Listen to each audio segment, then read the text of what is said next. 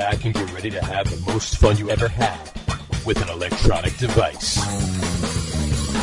Just as an aside, too, in 1989, Steve Largent became the first Seahawks player to win the Steve Largent Award. I think it was fixed. Is that called patting yourself on the back? I guess so. And he still has the trophy. I, And I couldn't think of anybody more deserving.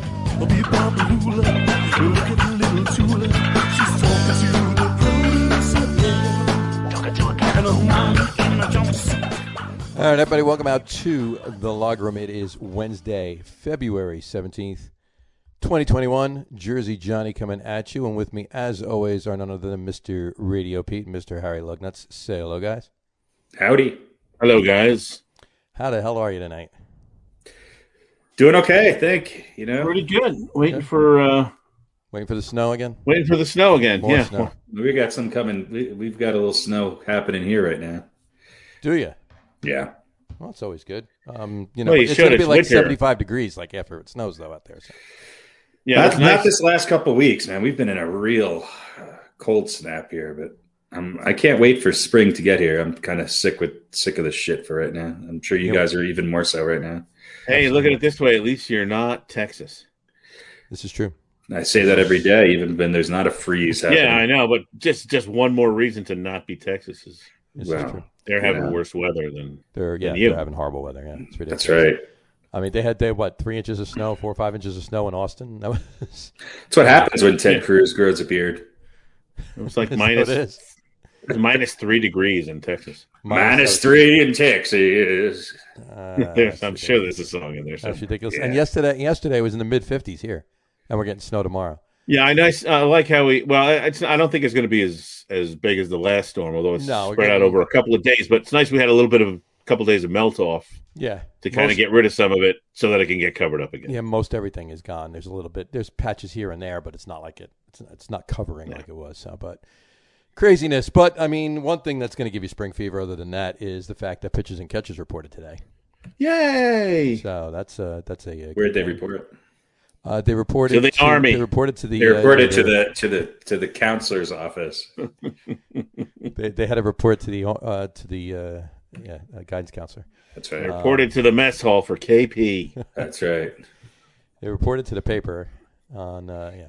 So um, well, they they went down there. There's been a couple of uh, people down uh, in Florida, and out in Arizona for you know a few days. People got there early. Some people just wanted to you know uh, jump in the bit and uh, getting in a little bit sooner. But you know all the pitchers and catchers are down there now.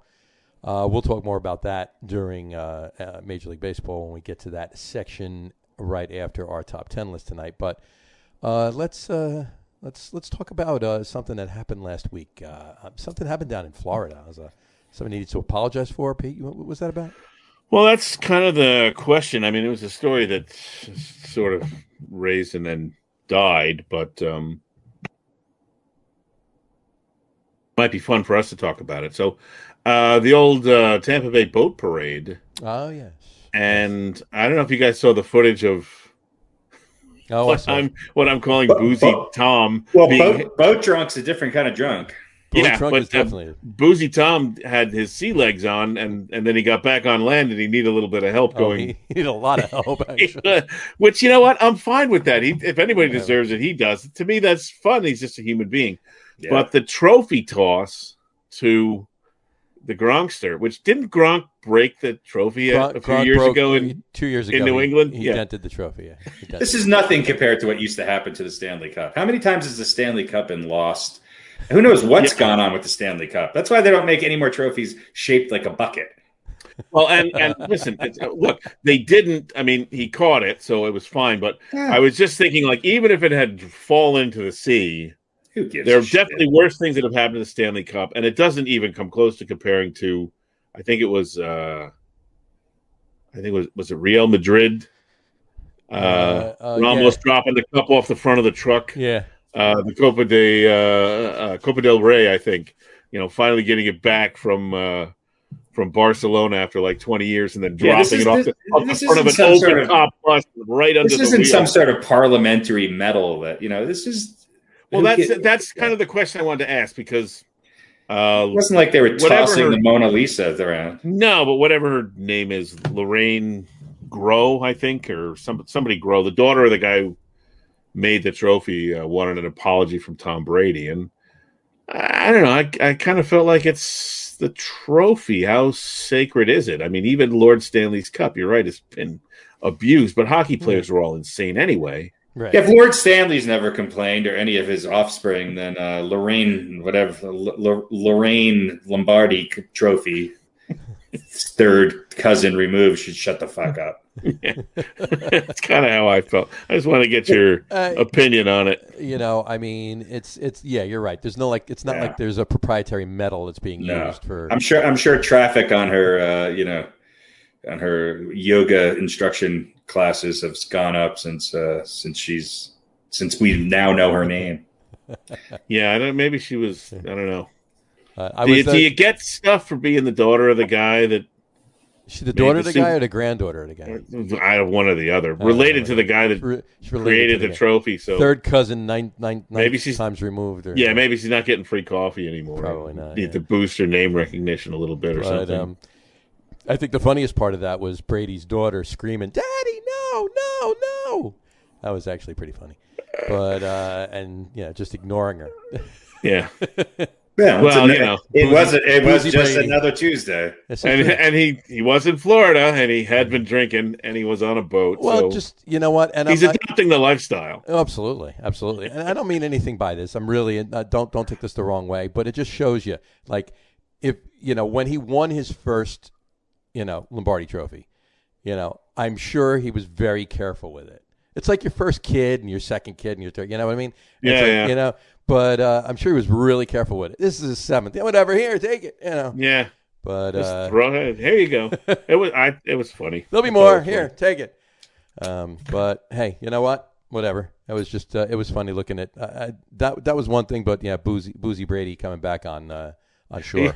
And That just the smile on his face as he I, walks in. I don't even think he knew he was smiling. No, he he was like he probably hasn't he was had like a drink guy- in a year and a half. Right. Well, he was like the guy that like he gets drunk, he breaks a plate glass window, and he gets arrested, but he forgot what he did. yeah, he didn't even remember. So he thinks the flight cops are like giving him a ride home. They got him by like the arm. he was like your And he's aunt who had. You guys are so nice for taking me home. They're taking him to the station. He, he's like your aunt who had her third Chardonnay and never had before. You know what I mean? You know, and she's walking in her heels and her wig falls off. Right. It's just, yeah, it, good for him. Good Yeah. I, I agree. I agree. It was it was funny and it was a human moment. And uh, Sure. you know, I'll- I'll- again, he didn't, he didn't I do will- any damage. He didn't drive or do Right. anything dumb like that. So no I will tell you this, and I, I don't. I, from everything that it seems, it seems like Tom Brady's teammates like Tom Brady. You think? Yeah, Yeah, yeah. And that guy has a way of kind of balancing the line between mentor and teammate. And look, there's talk. There's talk of OBJ going. To, to, Yeah, yeah, to I heard that too.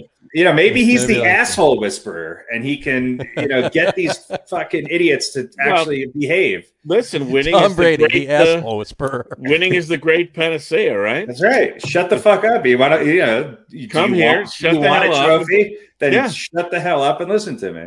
Yeah. Well, look, he he he brought Gronk out of retirement. He he got Leonard Fournette, who was not playing. He brought AB came in. AB never said a word. The guy was a saint from the moment he got there. Just caught a touchdown pass and Brought a touchdown pass in the Super Bowl. Everybody he brought there were and no one was on the team. Yeah. You know, in 2019, everybody he brought there with him or after him were the only ones that scored in the Super Bowl. You know, I, I didn't watch a lot of the footage of this stuff. I, of course, I saw shaky legs Brady. I didn't see Bruce Arians. Was he like in the drunk tank from the night before, or what? Was he there? He might have been staying away. He I- might have been driving the boat. I didn't see him at all. I, I yeah, I hope he was. I hope he He- was he- like He might have been driving the boat. that'd be and, great. and teetotaling it, just going. I'm I'm going to make sure everyone. I got the boat. Oh, I, gonna- d- I we're doubt that. well, you know, at at least until he docked. Yeah, What, maybe once the parade over, I, I would Yeah. imagine he had a Yeah. couple of. Yeah. He looks like he would drive a boat, doesn't he? I think Yeah. he has in the past. Probably. So Yeah. you know, prior to yeah. Well, he did have those two years off. He was a tugboat driver before he became offensive coordinator. He's the uh, He went the to Boston. That's where incredible- that's where he first met Brady. He was up in That's Boston right. driving a That's tugboat. right. Yeah, he's the incredible tugboat driving. that's right. I got to come up with some Incredible tugboat Tug- driving. Tugboat driving, football football coaching, driving. He's football a thriving. football thriving, impossible football coach There you go. Yeah. of Something Tampa. like that. I just I hope there's a movie about him one day. Jim Gaffigan gets to play him. he fascinates me. I I don't think anybody Bruce really Arians or knows- Jim Gaffigan? Well, J- Bruce Arians, because I think we know more about Jim Gaffigan. I don't think anybody really knows anything about Bruce Arians, and Probably not. yeah, I, I think it's fantastic. Yeah, I'll tell you, it's a funny story. He- he- funny, funny to me. Uh, last year, I guess. Last year, I don't know, a couple years ago, uh, I was at the gym. So before pre-COVID, and I was on the bike, and they have a bunch of big TVs up that you watch, and uh, no sound. They have music pumping in, but for a brief moment, um, there was a picture of Andy Reid and a close-up of Wilford Brimley on two separate screens at the same moment. That's pretty good. And it was just it was a perfect And a moment. walrus on the third. That's right. I- The only, reason, the only way you could course, tell, it washed Yeah. up on the beach dead in a the only way you could tell them apart is that one of them had a clipboard the size of an Arby's menu, a Denny's menu in front of there. and I The was like, Denny's, yeah, menu, there's not the Denny's menu on the wall. That's what you're talking about. Right. there's a movie to be made there, but uh, yeah, it was a beautiful Well, no- moment of no more. Yeah. yeah, right, but it was a beautiful moment of serendipity. Well, maybe maybe Andy Reid could become the new face of you know Quaker Oats. Why not? I don't think he's eaten them ever since he was a kid. You know, unless there's Quaker Oats sausage flavored. I don't think. well, listen, too much of anything. Quaker is- Oats flavored sausage. Too much of anything is bad for you. flavored Quaker Oats. Uh, I, I use Quaker Oats. I, I use it to you know make beef up my uh, you know bison patties. I put I put I use it as sawdust in my garage when I Hamburgers, sausage and peppers, pizza, you name it. I just add a little Quaker Oats. You mix, mix some of the uh, so, you mix some of the uh, Quaker Oats in with your uh, sausage gravy that you put over your biscuits. That's it. So. It's not a bad idea. biscuits and gravy and oats. Why the hell not?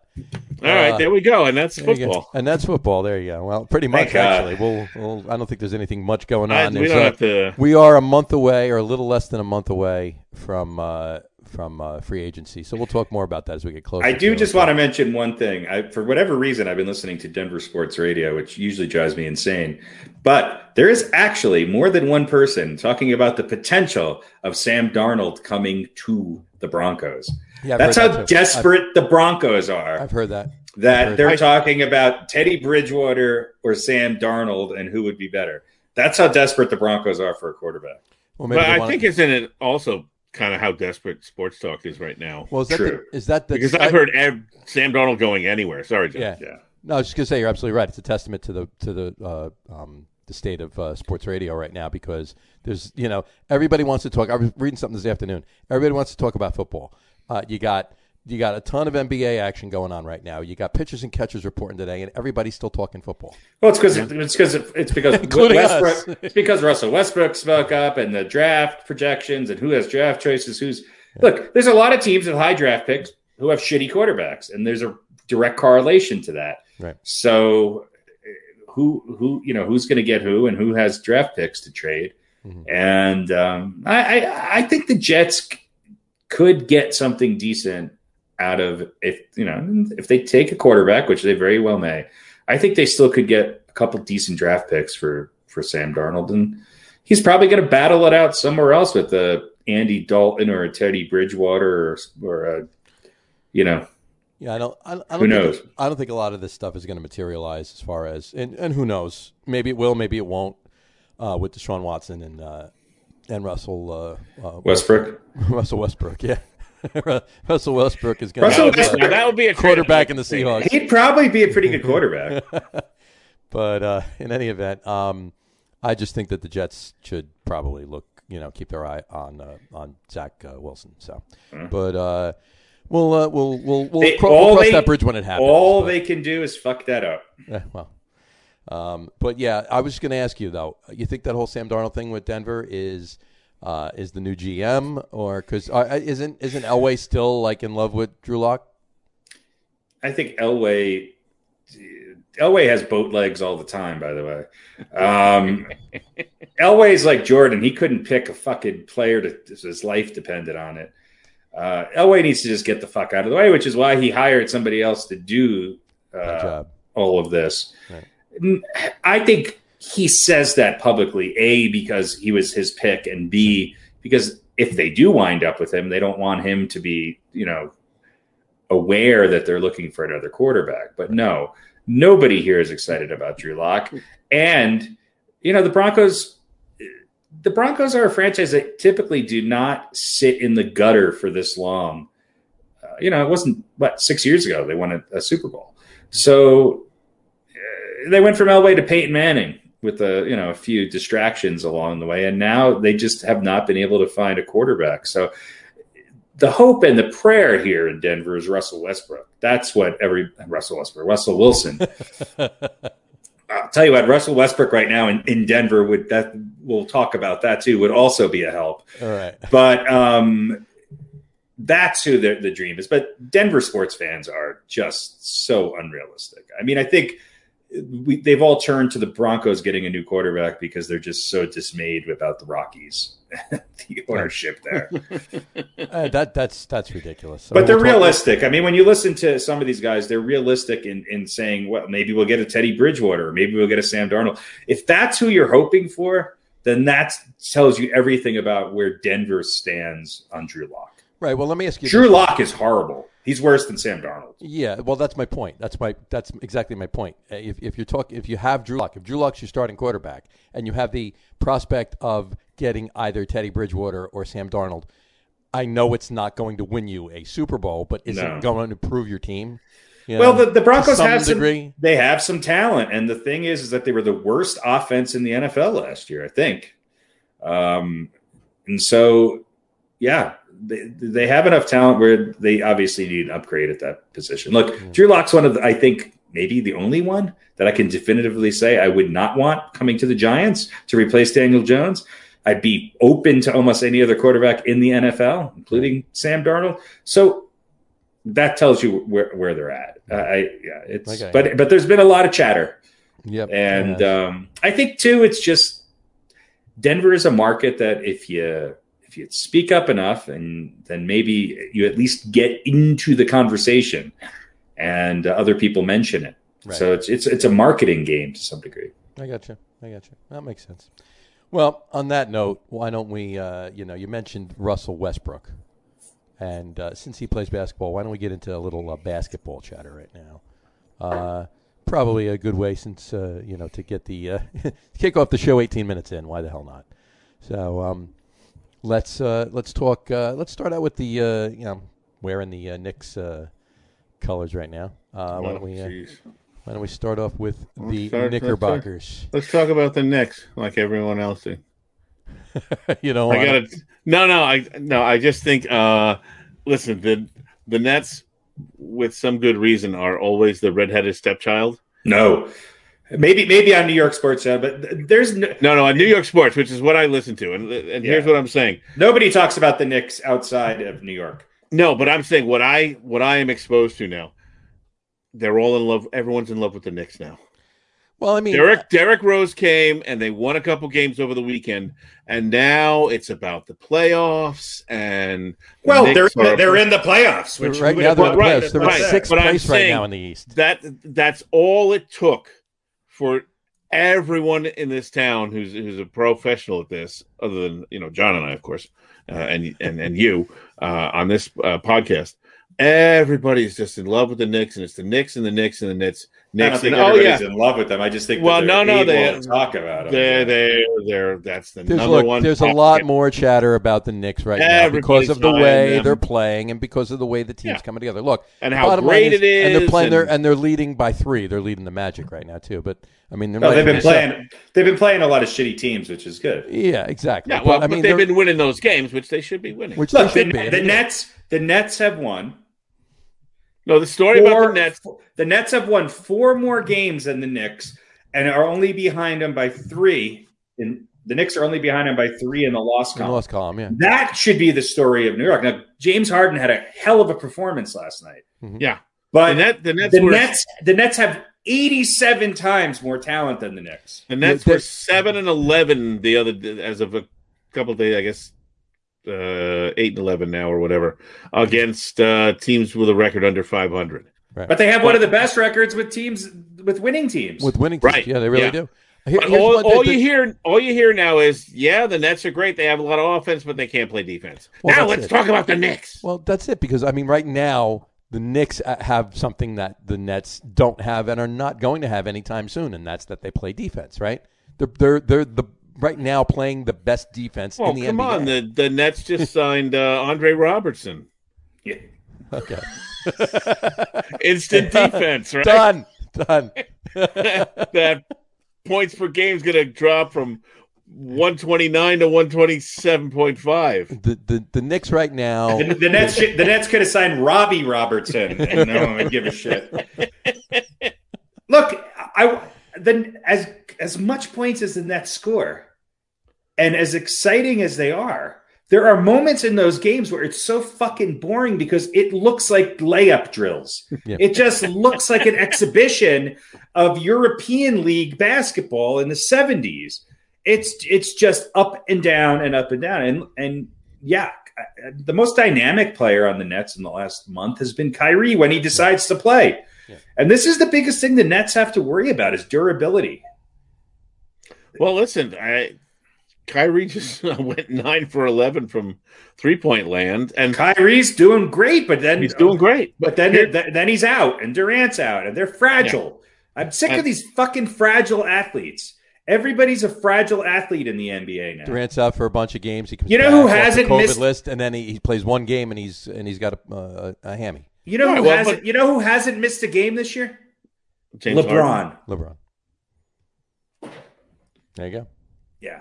Although I will say this, And um, James Harden. You're probably right. I James was going to say Harden. Harden. probably I don't think missed a game, really. I, I'm starting to think that Steve Nash is a quiet genius No, he's not. in the, in this respect. Not only did he make the brilliant decision to make James Harden the point guard and Kyrie Irving the shooting guard, but That was the only did it in a I th- was that He his? I did thought it that was in the easiest decision to No, make. hear me out. Hear me out. He did it in a way that he made Kyrie think it was his idea that he came up with on the fly, and Somebody- he let yeah. Kyrie announce it to the to Right. the press. Uh, that is brilliant, brilliant. Well, it's not that hard. Kyrie thinks the world is flat. So I, I'm obviously he- being facetious here. yeah, yeah. I think it's absolutely astounding that they just apparently decided that one day, Well, and then hopefully they told Steve Nash. James, uh, James, James Harden just- has always been one of the best assist guys in the He's NBA. leading the league in assists. And he is a true point guard. And I'll tell you what, on this Nets team, he kind of reminds me of like Walt Frazier, the way because he has guys to pass it to now who could knock this shit down. Well, The Nets- come in. He's The come in Nets and he's should the Nets should be they should be I think they will be. I think they'll be the number one seed going into the playoffs in the East. I think they I just- are without a doubt the best team in the East. And I think they can beat Milwaukee and Philadelphia. Well, on I, that I just note, wonder if if they if they bothered to tell Steve Nash of that decision, Probably or if he just happened to notice it when the next game started. I think they're all like want to be a uh, fly on the wall at a practice and see who runs it. It's like a yoga. Re- it's like a yoga retreat in Big Sur in 1973. Nobody gives a shit. Hell, whatever. Steve Nash. Do, do you remember Steve Nash as a player? I mean, you know, Yeah. the, I think the Phoenix Suns used to win 168 to 163. You know, it, it, it, he's not. There's never going to be a hard nosed That was a- defensive. That was a going good on. day defense. Yeah. Yeah, So it's you're absolutely right, and you know what? The Nets are going to win games, but uh, to to to Pete's point before, I think that the reason that New York, well, look, look, the, the Knicks are New York basketball, and oh, I you know, talk- I agree. I agree. I, I, I'm being half facetious about Right, it, but Right. and and but people and, are desperate for the Knicks. Well, But they're beat They've been also the underdog forever. now. For the first time, they're the underdog, and they're yeah, playing that's well. true. And That's I'll tell true. you what. I'll tell you what, because I was going in my head, I was like, okay, there's the obvious people that should be at the top of the list for MVP this year. But I could, uh, there's two guys who jump to the top of my list who no one ever talks about, who their team would be nowhere without them. And Julius Randle is one of those players. Randle's playing like crazy right now. Now, the ball dies in his hand. And I'm not sure uh, adding another scorer to this Knicks team helps them so much. Right. What he needs is a, is a is a sh- another shooter, a pure shooter. Yeah. That's you know, but which is why Oladipo would be good because he's also a good defensive player, and I think he would fit in well with the way in which because they're kind of running a bit of a I don't know. I mean, it's it's kind of old school. It's very Tom Thibodeau. The guy who touches the ball the most is in the is in the post or at least up high, uh, you know, in the high post, uh, just with the ball in his hand, and and I like it. I think Randle's got has to be on the short list of the most improved player this year, along with Jerami Grant on the Pistons. But well, how how do we feel about because they're talking now about uh, Randle's potential trade bait? Well, that, that's the other thing. I mean, yeah, uh, when when I look at the trade bait, I hear Randle, Knox, Nerlens, or whatever the hell you say his name. Well, now uh, they need they need Nerlens, Nerlens Noel, yeah. Noel until uh, yeah. Uh, what's his name? Yeah, Nerlens back. Noel can't go anywhere until Mitchell. But but if, but right. this but but if the Knicks can get what they want, look, Knox, Frank Ntilikina, uh, all those guys, trade them. Get anything for Knox hasn't played, I don't think, in four games. Well, those look, those are the guys they kept out of the Derrick Rose trade. Right. So obviously they value them. But a guy like Randle, you know, he's playing great right now, but you just look at what he did last year. He did not play great. Uh, okay, so, so they, you have so, to wonder. Well, but but my well, point is, you wonder if that's going to continue because we've had such a great streak of of top draft picks. So we get another Kevin Knox. Maybe we could, you know, I mean, New, New York has a problem. They don't draft NBA players from Duke. They draft football players from Duke. So I mean, it's just so, I, don't so know. If, if, the the names I hear are obviously Oladipo, not for Randle. You have to add no. Oladipo to this team already. And, and if whatever they want for Ola, look Oladipo, you would have to re-sign him. So you'd have to trade for him and then re-sign him because his contract's up. Right, but but he's the, he's the name that I hear people talking about. And I hear Bradley, Oladipo Bradley and Kyle, Kyle Kyle. Well, if you can get Bradley Beal, without getting rid of Julius Randle, yeah, I don't you, know if you could then, do that though. Then you do it. Well, then you, then you're not and you're not ahead. I don't think you're not ahead now. If you can, you know, I think, I think uh, Victor Oladipo on this team moves them into the fifth or sixth seed in the East, and they could do. They could maybe win, you know, a, a series in, in, the playoffs. A Bradley Beal, number one, Bradley Beal has had other players, other All Stars in his backcourt with him. Arguably, maybe one of the, you know, with him and John Wall, one of the most talented backcourts in the NBA. Yeah, they but no, but nobody played well. But they Wall. They can't seem to win games. And my problem is, is Bradley Beal really who you want on this Knicks team? He's not a great defender. He's a great scorer.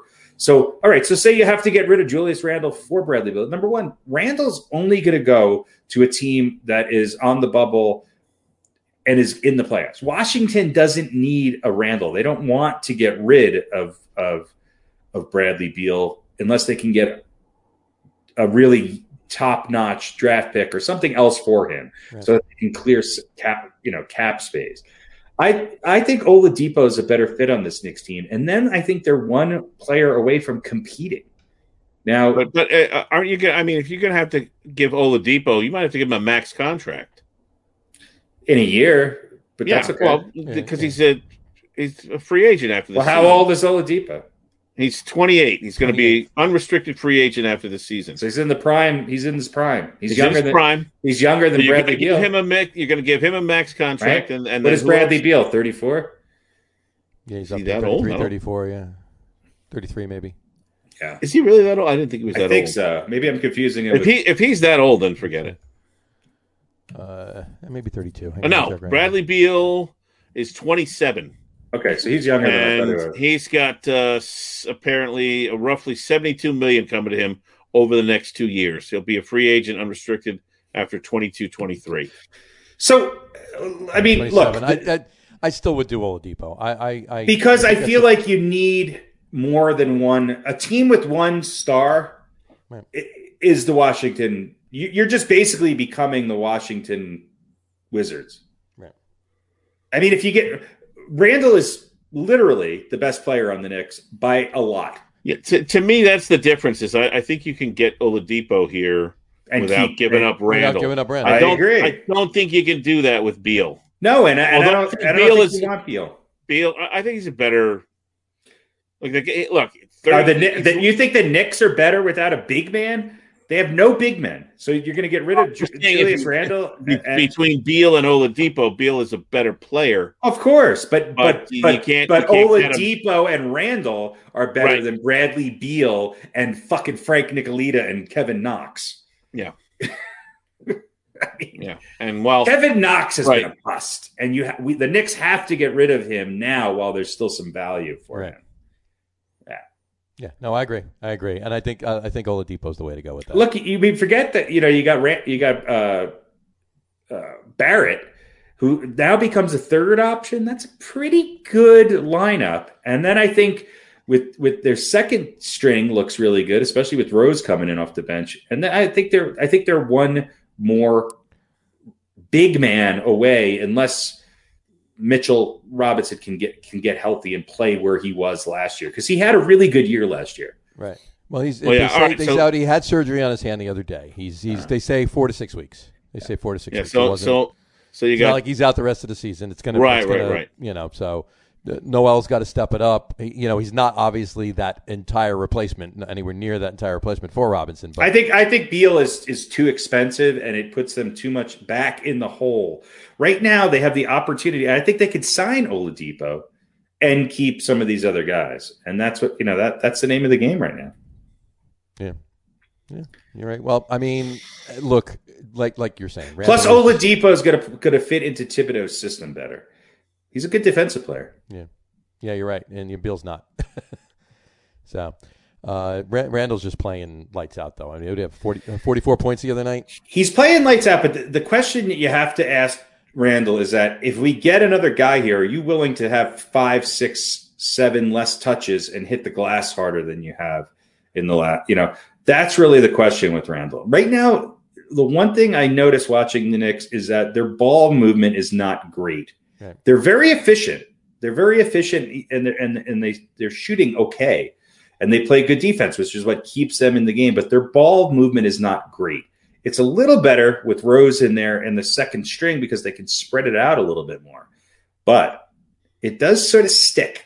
You know, everybody used to criticize Carmelo. Randle's very similar. But I think with an Oladipo to pass it to, I, I, I think it's I think this it fits with this team because they're kind of a post pick and roll. I think Oladipo fits in with this. I agree. I any interest in uh, Andre Drummond? Yeah, but what are you going to pay for him? I feel like he's like this year's Boogie Cousins. You know, like he, he just, you know, he's like a really nice Kia. I don't want to pay that much for him. you know, I don't need a Kia with with oh, with Great analogy. You know?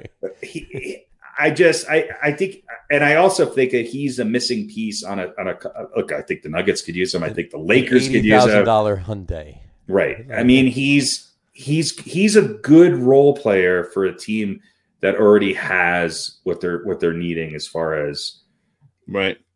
You know. And I think the Knicks already have players similar to him, especially if Mitchell Robinson comes back healthy.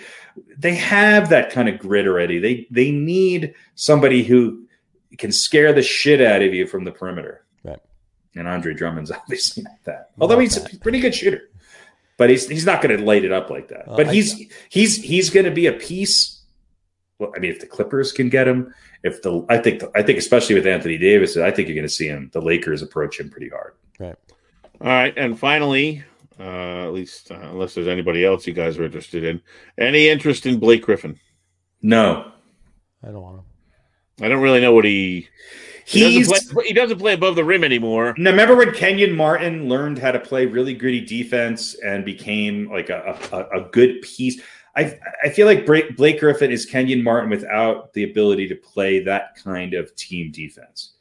You know, when he could play above the rim, he was fantastic. He might also be one of those guys like a Carmelo on Portland who can come in and, and maybe overperform if, if if he's not required to sort of be a one or a two go to guy. Right. And you, you could see that in Detroit. I mean, Grant Yeah, has sort of because you've got taken enough- over.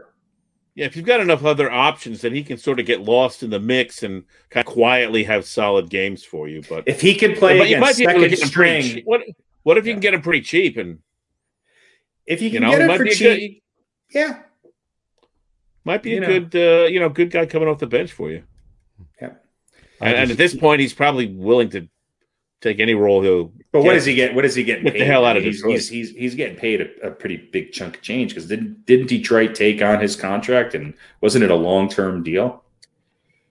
I don't know what Um, he's getting paid. I'm sure it's a lot. It was, yeah. Got to be a Um, lot. I, I think I think all signs, money wise, even though he's got to get a max contract next year, uh, fitting in uh, to to Tibbs' system, defense wise, I think the best bet, hands down, above anybody else that is a possibility, is is Victor Oladipo. Yeah. and it just and and it starts and ends right there. And I, I think that's the move that needs to be made. And you know, get him. They got a lot of draft capital. Uh, move a couple of pieces. Maybe maybe you can get rid of Knox in the deal. I mean, and you know, and poss- and hopefully keep Randle, and uh, and make it work. I mean, you know, Randle- Griffin, He's he's in uh, he's in I think year four of a five year contract. making 36 and a half mil this year. Oh, that's ch- that's chump change. Um, next year it'll be 30, basically 39. Uh, he'll be 32 years old. After that, he'll be a free Ne- agent. next next year is the last year of his contract, so he's in the fourth year of a five year contract, 171 million dollar contract. Yeah. So, so it's going to cost. You know, it's going to cost. I you- like Blake Griffin. I, I, I just again, I'm trying. I'm trying to say, okay, th- this. Let's try to get a player and then change the personality of the Knicks team. Have a shitty season. Get a new. The Knicks, are, gonna co- the Knicks are committed to Thibodeau, and the, and he has players who have bought into his system. So I think I think a Blake Griffin would do that. I think he's a good role player now. Right. Um, and look, It's going to cost you almost as much for him as it would for, uh, let's say, Bradley Beal Yeah, yeah. over the next couple of years. So, Yeah, no, you you don't you don't go after. There's the Knicks already have their Blake Griffin, and you know it's right, uh, yeah, unless you unless you can get Detroit to, you know, eat some of that contract, but the guy I want on the Knicks from Detroit is is Jerami Grant. That's that's who you know. He's the difference why the he's the reason why the Nuggets are performing nowhere near what they did last year. Right. well, I wanted to bring up a couple other things too, if I may. Sure.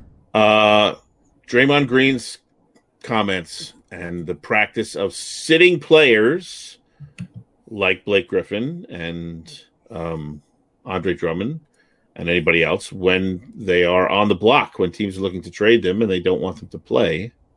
And Draymond Green said there's an inequity to that, and basically it was it was crap. And I wanted to get your thoughts on that because it's an interesting It's, Situation It's crap with, it's crap with Jam- Draymond. what Green what the said, own, what the owner no no what Green the owners are doing what the he said what the owners are, are doing is Yeah, I, you know, I agree with them. Although I have a I have a hard and fast rule to never fucking listen to Draymond Green. He might be the one NBA player I despise the most in the entire league. Um, but is he no- right about this Um, I think that it's a business decision, and unfortunately, I think that the owners have a right to do whatever the hell they want to do. And um, Fair enough. You know, it's it, it, it's it's it's the equivalent of some of somebody coming out in his junior year versus his senior year because he doesn't want to threaten getting hurt in his value. Now, granted, that's the player's decision. I think what Draymond's getting at is that the owners are are forcing this and and that it's unfair. And I agree with them. It is unfair, but we've seen this. We see this a lot in in, in many sports, and um, I don't really have a strong opinion one way or the other. Uh, I don't think this is some sort of the owners, you know, taking away the players' rights or anything like that. It's just well yeah that's kind of how it's being portrayed as a sign of disrespect and uh, you know I, I there is I mean we we are seeing now and maybe we'll probably I would imagine we'll continue to see players right forcing their way out right I'm talking about um Well, you can't have it both ways. I guess that's my response to Draymond Green is that is that everybody criticized all of these players who are forcing their way out, like Harden, and Right. now.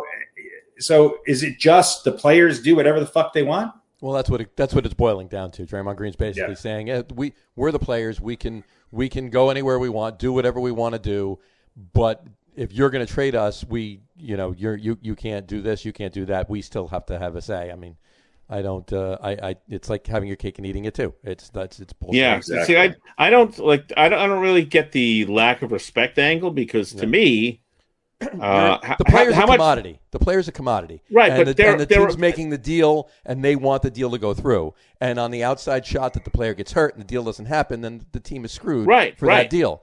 But so my they're point just coming is- to rest, and it's a game. It's not like they're cl- they're sitting them out for a month.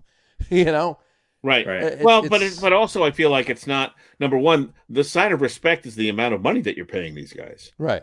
You're paying somebody twenty million dollars to play a game. That's the respect that you're giving them. Yeah, I mean, I- number there's one. a- Just there's sitting them long- and saying but- they're not going to get the their point paid that- for that game. That's a right, but the story. point that, that that Green is making is like you know if you're whatever almost any other pro- profession and really what it boils down to if you're not under contract you, and you don't like your job you can up and leave Sure. and he But you- feels like But you can if you're under contract. right and that's i think where his if- argument and- kind and of if falls you do, apart If you do, you wind up losing money, or you wind up getting stuck in a non-compete clause, or whatever the uh, whatever other case there might be. and, And, they're don't really- making thirty-six million dollars to shoot Right, 30 percent right. from the field. that's the whole You know, point and, is and they're not making that rebounds kind of game.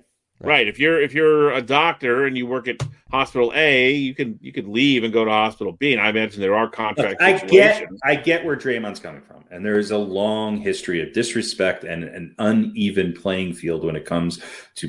But if there's any sport, and I think all sports have moved in this way, and I think it's rightfully so, that the balance of power now resides, I think, more with the players. Now, maybe Draymond's got a point here, but what is the disrespect of sitting? All you're doing is protecting an asset. Yeah, I don't I don't understand what the you know uh, again uh, it's probably not going to sit for that long. No. So I, I don't you know denying his right to play. I just I don't I don't get that. Here's here's here's here's where you, you can have your cake and eat it too. Okay, is that if the coach if the owners don't require the coach to sit somebody that's on the trading block, then the then the coaches can't rest their all star player when somebody's paying five hundred dollars for a courtside seat, and then all of a sudden fill in the blank is rested for fucking maintenance control.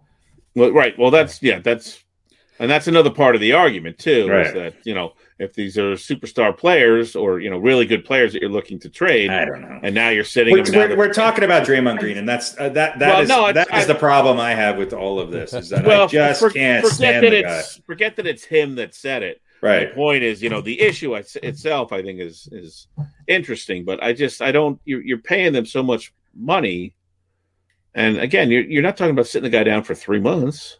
Who knows No, what they're going to do? You well, know? I mean, if it takes you that long Well, to it take, if it takes if it takes you three months to do a trade, then do a wrong. trade, then you know. And, and this is one of your better players, and you're sitting him out. Then- Then, you're obviously you're throwing the season away, and that's a whole other issue in and, in and of Yeah, itself. But- If that's the case, then I completely agree with Draymond Green. If that's the case, if it's that Yeah, long. like if you a shouldn't game have or to. two, because and and the deal is getting done. It's not just a, a you know a, a whim or Yeah. something like that. That's a different story.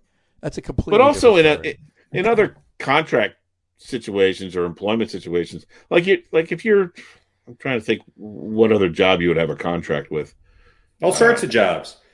Right, Yeah. but I'm saying you wouldn't you wouldn't be trading employees between companies Uh-uh.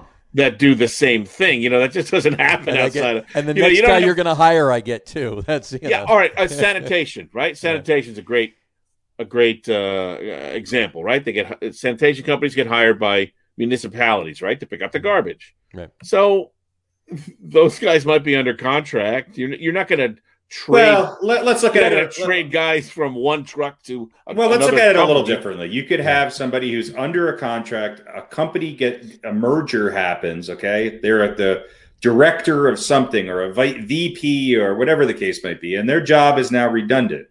So, if they are in a contract and they have a non-compete clause if they decide to leave, then then that company that is absorbing that, you know, has to say, okay, we're going to we're going to allow you to get out of this. We're going to give you some sort of deal, or you're going to stick around for the next four years and work and live and work out your contract. Right. So that protects that employee to some degree in that okay, I am on I have a contract, so Yeah. I can't you know walk away from here with nothing.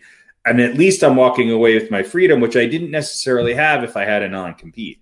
So I think that's probably more of, of what, what's going on here. It's not like you know you're going to be sat and then all of a sudden you're going to be on uh, online trying to find you know fill out employment uh, forms for uh, you know to get unemployment. I mean, right. it, I don't. My my violin playing for this is not. Uh, uh, uh, it's not very strong. I, I get where he's coming from. I'm not saying I disagree with them, but there's a lot of other. If we really want to talk about employment and and unfairness in labor, and and what people are making, then that's a whole other topic. But well, this, and also, this, also this is absolutely ridiculous. But also, you're talking about you did sign the contract, right? And now you want to break it, and yet you want to, you know, have. Uh, well, he's not. The player's not looking to break it. The the owner's looking. No, but I'm saying in the case of players who want to leave, right? You yeah, know, it goes both. Like, that's why I'm saying it goes both right, ways. You're you're you signed a contract as a player, and you're forcing your way out of it, which now. obviously doesn't mean anything anymore. Right. What did, what did we, we, you know, we're talking about all these quarterbacks. All of these quarterbacks that we're talking about are all play, players that are under contract that are looking to get out of them. Yeah. Yeah. So, so well, the pet look, it's uh you can look at the same thing in baseball with salaries and stuff, right? The pendulum swings one way for decades. The owners own the players and they make nothing, right? They have to have second jobs and all that. And then slowly it swings in the other direction and the players get more control and the union gets stronger and then they're making you know 30 I th- 45 million dollars a year I, I, think the owners are trying to get back a little bit of, of equity in the situation and i don't i yeah. think it's a lost cause I, I, think we're just going i think unless contracts have some more teeth to them i do not think you're going to i think it's a one two three if i was an owner i would not sign anybody to more than a, a three-year contract because even if I have them long term, they're going to be so unhappy that I'm going to get fucking nothing for them. Right, it all right. start. It all started with Kawhi Leonard. It, that's where it, it all started. started. with Ryan Leaf. Well, that right. was that. The Chargers were really happy to get out of that contract. Yeah, but no, I mean it. It started with with the fact, you know, and, and look, it, it's happening again. When when a, when a player wants to go somewhere else, they're going to go. It might not be exactly where they want to go, but for for the top 50 players in the NBA right now, 40 players in the NBA, wherever they want to go, they're going to go. Yeah. All right. Yeah. It's that simple.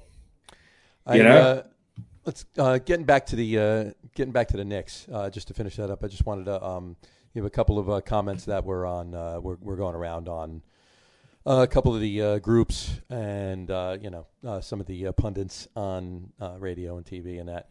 Um, kind of back to your original point there, Pete, with the uh, with the Nets being a redhead stepchild, but the Knicks getting all the press right now because of what they're doing. But rightfully so, though. I mean, they're exceeding expectations right now. You know, they're they're they, they were not. Do, do you guys watch Sports Center? Do you guys watch? I mean, no, I don't watch Sports Center. No, I mean the Knicks are an afterthought. The Nets are everywhere. Yeah, no, I don't. I, I don't Nationally, the Nets get oh, yeah. eight, eight times more coverage than the Knicks. Oh yeah, no, I, I agree. Well, I'll, right, but they should. I mean, they have three of the biggest stars in the game. Once, one, once in a blue moon, I'll have ESPN on, but I watch, I watch more local uh, SNY. Yeah. Um, yeah, and, listen uh, to more local stuff. MLB Network, the NFL Network, and stuff. And I, look, but, I'm, I'm being half facetious anyway, but you know. But uh, no, I know you. Well, when I, I say, look, I'm, I'm just going to not bother. I'm going to watch the games, but I'm not going to listen to sports radio or nothing local until the end of the season because it's just going to be all Knicks from now yeah. on. Well, look, look, the Knicks are down by six, and the only person with the plus anything other than Taj Gibson is Julius Randle. It's Julius Randle. He's got 21 points. Right He's now. 21 points at plus six. Everybody else is in the negative. Mm-hmm. Well, you better hope Todd Gibson does something. He's well, he's their not, big man, one of their big men for the next six weeks. Well, yeah, he's, he's played nine minutes already, which is I think double what he's played all season. Yeah, he's got two points. But um, but yeah, I mean, they're they're, they're the, the team's buying in. Uh, and Tibbs, de- Tibbs defensive, uh, you know, and his, his game plan. But how far can it go? That's the problem with well, the time. You know, well, let me let me let me. Well, no, because that's a great. That's a that's a that's like okay. As a Knicks fan, well, you guys are both Knicks fans, right? Mm-hmm. No, so as You're not okay. So yes, as I am. I'm yes, you are. Well, you mean you're just wearing the jersey. I know. Yeah, yeah. You're you're today. You are. Well, as it's the Knicks first fans, basketball one. So what obviously I mean, we talked see about this last week. But what is it you guys want? Do you want to make some moves, whatever they are, and try and get you know a win maybe in the first round of the playoffs? Do you want to go with this young team? You've got Derrick Rose. Let this play out. See what develops. Der- Derrick You know, what- Rose. what is- you- Derrick Rose is an afterthought. Derrick Rose is coming off the bench. He's going to give you ten points a game. He's gonna. But, fine. but I'm saying Rose- he's a move that they made, okay, Yeah. and And it was a, it was a cheap, the good move. Right, he made the team better to whatever degree. right. Right. And, But and as Knicks fans, what do you want here? Do you want to see what develops this season, or do you want to I maybe would like to see trade what- some of these pieces and try and bring in a bigger name to help you get a little I would like to trade are Knox, Ntilikina, and uh, and maybe a draft pick or two. right, every get Victor piece of Oladipo. Drek That's- on the team, but you're not Right. going to get anything for that. Well, you know, I mean, it, Well, look, doesn't have to I, be I'm okay with getting rid of but Austin Rivers. He hasn't played Knox quickly. There's, there's. I don't want to get know, rid of quickly. I don't Yeah. want to get rid of quickly. Quickly's quick. I don't. It depends on. developing. It not enough depends on who you can get for him. Your point is, are we going to get a big player? A Bradley Beal's not going to want to come to the Knicks unless he has another two or three players that can sit next to him because he's going to be in the same boat and maybe a worse situation. So the days of getting one player to come Okay, to the but- Knicks, it's so not going to happen because nobody wants to come I'll- here. I'll give So you but my- maybe it's not a. What if it's not a superstar I'll like give you- Beal? look, maybe it's a I'll- second yes. tier player. That's we need we need we need two or Visibly better. three. We need two or three more, and that's what I'm saying. Uh, If you can You- you get an that now? Oladipo, yes, because Okay. because what where are we going to be four years from now? Right. Julius this was- Randle's going to be older. R.J. Barrett's c- coming into his prime. The Knicks, the Knicks fans. Here's the one: the Knicks fans, I think, are more realistic than the New York media about what the Knicks actually have here. Okay, Well, the New York media wants clicks and ears and eyes, right. so they're Okay? going to engage in hyperbole. Right. Okay. Then out of all of let's take the, the Knicks top picks from the last X amount of years, or, or at least their top couple picks. Okay. So obviously you have RJ Barrett. RJ Barrett is a good third or fourth option on a championship team. Right. Okay. He's maybe the third as of, best as of player right on the now, Knicks. I mean, you know, Right. I don't think he's gonna I, I think he, I think he's at his prime. But Okay? was but uh, but he was. I mean, was there anybody during that draft that you said this guy's I'm- definitely not- going to be better than RJ No, Barrett? I'm not saying that. I'm no, no, no. saying I'm not saying that you are. I'm just I'm I'm just saying they didn't they didn't the lottery didn't work out the way they wanted, and they took what I think was the best option at the time. if Clay if Klay Thompson is in a deal to come to the New York Knicks and they want RJ Barrett, Noel fucking Nerlens, Nerlens Nerlens- Noel, how and- not Noel Nerlens. Listen to me, let me finish. And and Derrick Rose and quickly, you get the fuck rid of him. Okay? But if if you if you're going to stick I, none of these here's here's who I want to stay on the Knicks right now, okay? Randle Payton, I think, but again, I'm I'm up for him. I think you have you have to stick with RJ Barrett because you're getting a deal for him right now because he's Yeah. still in his original contract. Other than that, I don't give a shit. I think Mitchell Robinson is actually their is is their one of their top Yeah, four I don't want. I don't want, I want. Robinson going anywhere. He's the Right. best. Uh, yeah, Right.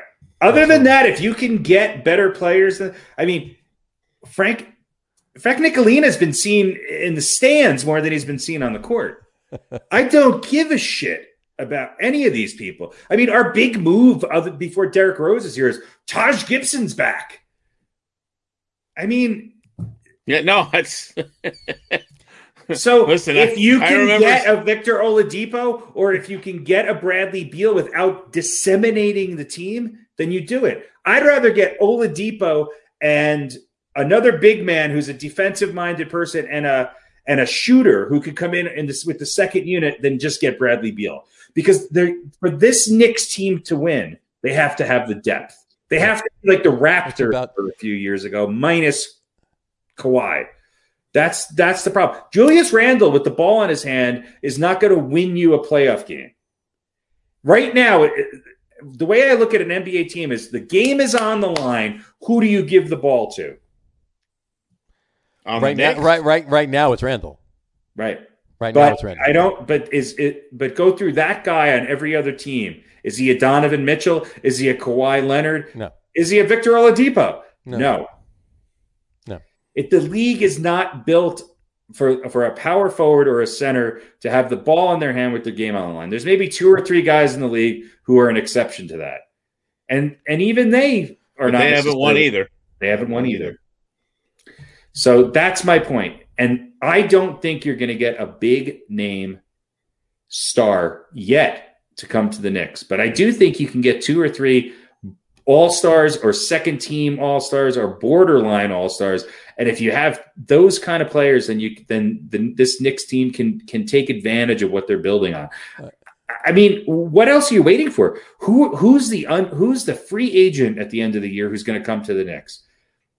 It's not going to happen. There's no free agents at the end of the year that are going to say, "Hey, you know what? Next next move, I'm coming to the Knicks." They're not Right. saying that. They're not saying that. because you got to get all- him here. Let him Right. get him here. Well, him but play. what what if the the Knicks play well? They're around 500. They get into the playoffs.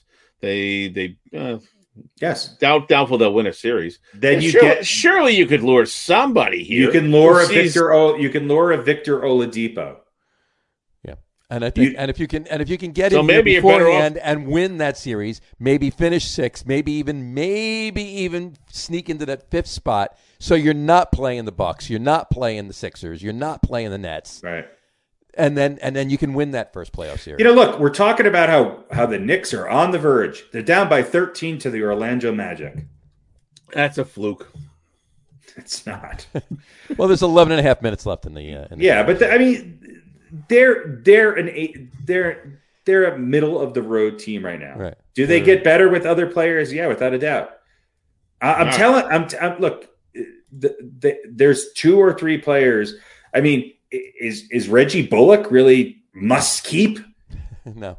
You know, is I don't know. you know, He's got I- a cool name. I know. I think Randle and Barrett are the guys related you to Jim build J. around. Bullock? He's, Bullock's got the name you want that the coach wants to yell. Bullock, Right. get in there. Yeah. All right, And I- enough about the Knicks. I, I- want to talk about I- something. one, one, one, one other thing. I just, I, I, I, Of I course. no, well, I'm gonna, I'm gonna go I get some say coffee. three words, and I'm, I'm gonna go get some coffee while you guys finish talking about the Knicks. I have one question regarding Randle, and I want I put it to both of you because we've been talking obviously keying on him and everything else. My question is this: Is he an All Star this year?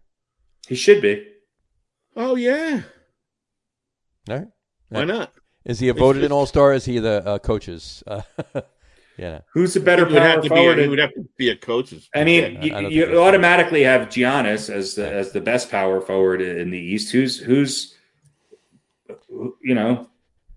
I mean, I'm I'm sick of centers being called power forwards. Right. Well, I mean that, that's always been it's it, it's been the case for a while now that that happens. But um, yeah, no, I agree with We you. got, but I, I think uh, I agree with you. But I agree with Pete. I think it's gonna. He, I think he's gonna be an All Star. But I think it's gonna be a coach's vote. Also, Yeah, it's probably the case. Let's see. Well, you got Durant, Giannis, Embiid, Well, Tatum, they, they, the, Butler. don't the fans vote for the All Stars? Well, yeah, yeah, Gor- the- Gordon Hayward is your number nine. Yeah, I'm sure. I'm sure. so- Where's and- Randle on that list? I'm sure he's probably not He's even on number there. eight. He is number eight. He's number eight. And that and that proves to you. And, and and where is Durant, Kyrie Irving, and James Harden? Durant is one. Kyrie Irving is two behind Bradley Beal, and James Harden is three Yeah. behind Kyrie. So the Irving. Knicks are definitely the talk of the town. Give me a break. Uh, listen, listen to the fan. Tune up the fan on your uh, computer there. I All know. right.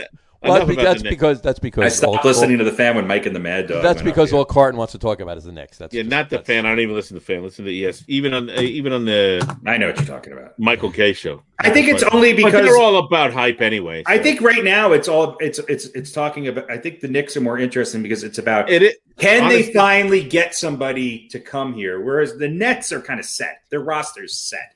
They've got Yeah. three of the top ten players in the NBA on one team. What the fuck else do you want? Right. yeah. All right. So let's right. move on to something that's more important. Go for it. Well, maybe not more important, but interesting to me. Um, although again, it's a kind of an older story, but with a with a different angle. The Mavericks were not playing the national anthem before games, Right. And now they are because I guess fans are going to start coming back. right. And uh, so, but my question in a larger sense is I think the NBA actually had something. To the do with it, too. NBA, right, made them, Made you know, them- said you're going to, Sorry, Mr. Cuban, you have to play the national anthem. yeah, the game. yeah. Uh, and it was his decision Yeah. not to. Right. uh, and then of course to to start to. Although again, the, it was the NBA's decision. But my question is, do we really need the national anthem before sporting games anymore, I don't think so. or did we ever need it? we don't play Never it before. know. We don't play it before a play. We don't do it. We don't play it before a anything. concert. There's why? Why are we play it. sporting events so so? I, I don't mean, know. I, you know what? I, I can't give you the history on it. I really don't. I really can't. I mean, honestly. th- I think it's. I think it's forced patriotism, and I think Yeah, well, there's talk about the NFL and and the color guard and having the military there, and how uh, they were actually paying the NFL uh, to have those guys on the field and to Right. have the jets flying overhead Yeah. and stuff. You know, paying paid advertising with the league for the uh, for military recruitment. But Right.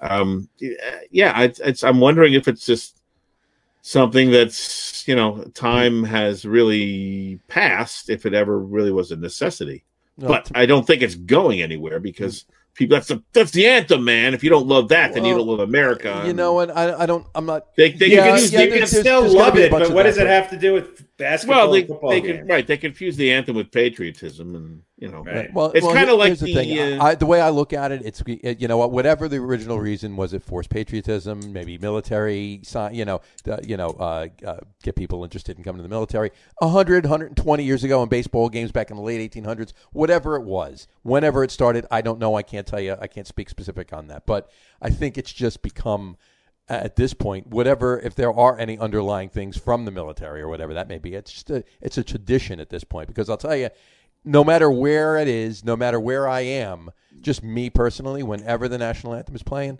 and I'm not saying you know wh- whatever uh, goes on during it or whatever, but in my mind, whether I actually say it as a tongue in cheek kind of thing or I just think it, when the national anthem is over, no matter where it is and where I hear it, in my mind at least, if not out loud, I say play ball.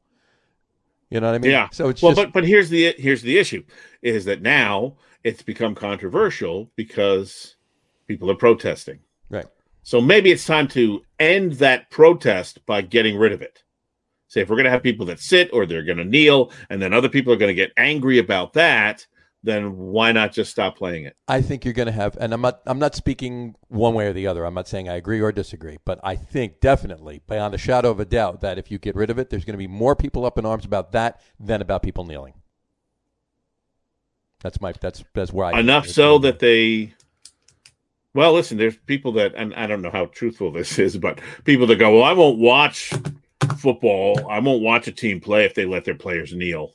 You know, Bullshit. they- if, they, if they don't respect the anthem, I don't. You know watch what? it. You know what? They're full of shit. There might be a few. There might be a few. There might be a few knuckleheads that don't, like but I will tell you, every almost almost everybody that I've heard of, whether they told me directly or I saw it on Facebook or whatever, I'm not watching the NFL this year. They're going to kneel. I'm not doing that. Blah, So blah, blah. so Screw the them. N- they still watched. Of they course. still watched. If the NBA just said, you know what, we're not going to play the anthem anymore, don't play the anthem, and it Right. went away like that, Right. Those people would be angry for a couple of weeks, and then that would be it. right? Exactly. You just yeah. You just said yeah. You just And then said- there's no controversy, Right. right. right? They'll they'll yell and scream, oh, blah blah blah blah blah. We need the anthem. It's part of the. It's a tradition. It's part of the game. And other people would go, yeah, well, it causes a lot of controversy, so we're getting rid of it, right? Because that's kind of what you can do with things that cause controversy, that aren't intrinsically necessary to the product or whatever it is. You get rid of it. Right. So, all right, I just want to get your thoughts on that. You know, I, like You know. I said, I, I don't have an. I, you know what? You, you're right. You're right. And not not to say that I think they should get rid of it or I think they shouldn't get rid of it, but just just in general, you're right. If there's an issue and an issue is going to continue over and over and over again, year in year out, uh, Yeah. whatever it is, this or anything else, And if it's not part of whatever it is you're there for, get rid of it. Yeah. And then you But I have, mean, no, it then you have no issue anymore. Ask, seem Dra- like ask Draymond what he thinks, and then do whatever he thinks. yeah, yeah. Well, he's pretty much the arbiter of all. Yeah. all Of everything, yeah, exactly. It's kind of like the um, and my wife and I we always talk about this when we go to a school function, like a concert or a play or whatever. We're down by is, something's going- 17 by right now. Just want to let you know. They're coming back. Uh, we go to something at the school, and we all have to s- say the Pledge of Allegiance. Yeah. We're there for a concert, and they make the audience stand. What's, be- I mean, what's it- better is, it- is when they try to make you sit in the kid's desk Well, on parent teacher I night. sit on the I sit on the heater and Done the that a bunch. That's fun. right. I go to parents' night, or the uh, you know you, you go around to your you follow your kid's schedule, and the teachers look at me and they go, "Do you want to take a seat?" And I go, "I don't think so." Just real quick, I, I don't want to talk about always- the next mark, but, but it always, there's- I always found it interesting that yeah, it's uh, we- ridiculous. we, always look at each other and go, "What are we saying the Pledge of Allegiance?" and if you really know? and if you really want to be a stickler for history, then let's go back to the old Pledge of Allegiance before it was changed during McCarthyism in the fifties. I'm fine with not saying it at all. And me too. But my point being is that we sort of mold history as to into where we want it. Yeah, yeah, Yeah. By the way, Julius Randle is the third highest scoring power forward in the NBA right now. The only two ahead of him are Kevin Durant. Kevin Durant's not a power forward. Kyrie, At least, yeah. Kyrie. Um, no, power forward. oh, power forward. I'm sorry. Yes. Giannis and Zion. Oh well, um, did you see uh, last Friday night? Uh, speaking of Zion, I just had that note there. I wanted to say last Friday night, the start of the uh, start of the game, Zion went twelve for twelve to start the game on Friday night. So Yeah. he's just Oh, insane. and I just read something. He did something that nobody else has done. Uh, in their first like 50 games as a rookie or something, he shot over 60 percent yeah, or yeah, yeah, yeah, yeah. something Exactly. outrageous that nobody nobody has ever done before. It's so. insane. Yeah, what For he's whatever reason, Kevin Durant's not on this list, and I'm wondering if he's just because he hasn't played enough. I don't know where Durant is. He's not showing up here. While you're looking for that, I got a question for both of you. Giannis, you think he's? Uh, I mean, granted, uh, it, it's just a streak right now, but the Bucks lost four, have lost four in a row. This is the first time since the, uh, two years ago, the Eastern Conference Finals, that they've lost four in a row. Um, uh, what you call it? Do you think Giannis uh, is uh, made a mistake re-signing with them, or uh, you think they'll pull their uh, shit together and uh, and still be at the top of the uh, East? I don't think they have to pull this shit together to compete in the East. Um, I think. I think they're Well, gonna. with the Sixers and the Nets, they do. I'm saying they'll still be up there. They're not. Oh, they, okay. you know, they didn't win it last year, so I mean, it's. Uh, um, no, I. I don't. I don't think so. I think this is just a temporary little lull or whatever. They they they you know Again, again, you need depth to win in the NBA, and you're Giannis not can't win it all on his own. You're not going to win with the big man alone. Yeah. It's only one guy who ever did that. Are you saying Jrue Holiday was not the answer? He's on our list coming up. No, he wasn't. Which is which is uh, you know also it, it it takes look the Nets have three of the top whatever 10 12 15 whatever you want to call them players in the NBA on one Keep team going after that, and they have a hard time beating some teams so it's just you just never know according to the uh, uh, according to the uh, All Star voting or according to the stats or whatever, they have three of the top five uh, Right. players in the in the league right now. So, Right. but uh, yeah, I, I I don't think he I don't think he did. I don't think that was a mistake. I think the Bucks will, will bounce back a little bit. But you're right. I don't think they're going to be they'll be in the top three. Uh, depending on what the Sixers do and what the Nets wind up doing, but those are those are your top three teams in the East. But uh, but yeah, Yeah, I mean, it, Giannis isn't getting much help Not scoring wise. he never No. has He's getting, you know, 16 a game from Holiday, 10 well from Middleton Lopez. Middleton's at Middleton's, at- Middleton's uh, 20 and Bobby Portis is 11 or 12. Yeah, it's not about points. I mean, I, No, I but think- but I mean, there's nobody on this. This you know, none of these guys are the second guy. I think that we I, talked I, about. think, I think what's his name? It, it's I- a nice who holiday. yeah, It's And a I nice. and it's a nice Middleton mix. yeah. It's a nice mix. But I don't know. Khris Middleton is he? It's averaging twenty. I mean, Uh, uh, t- all right, look. as a take, second guy with twenty point three points per game, take I'll take Ante- it.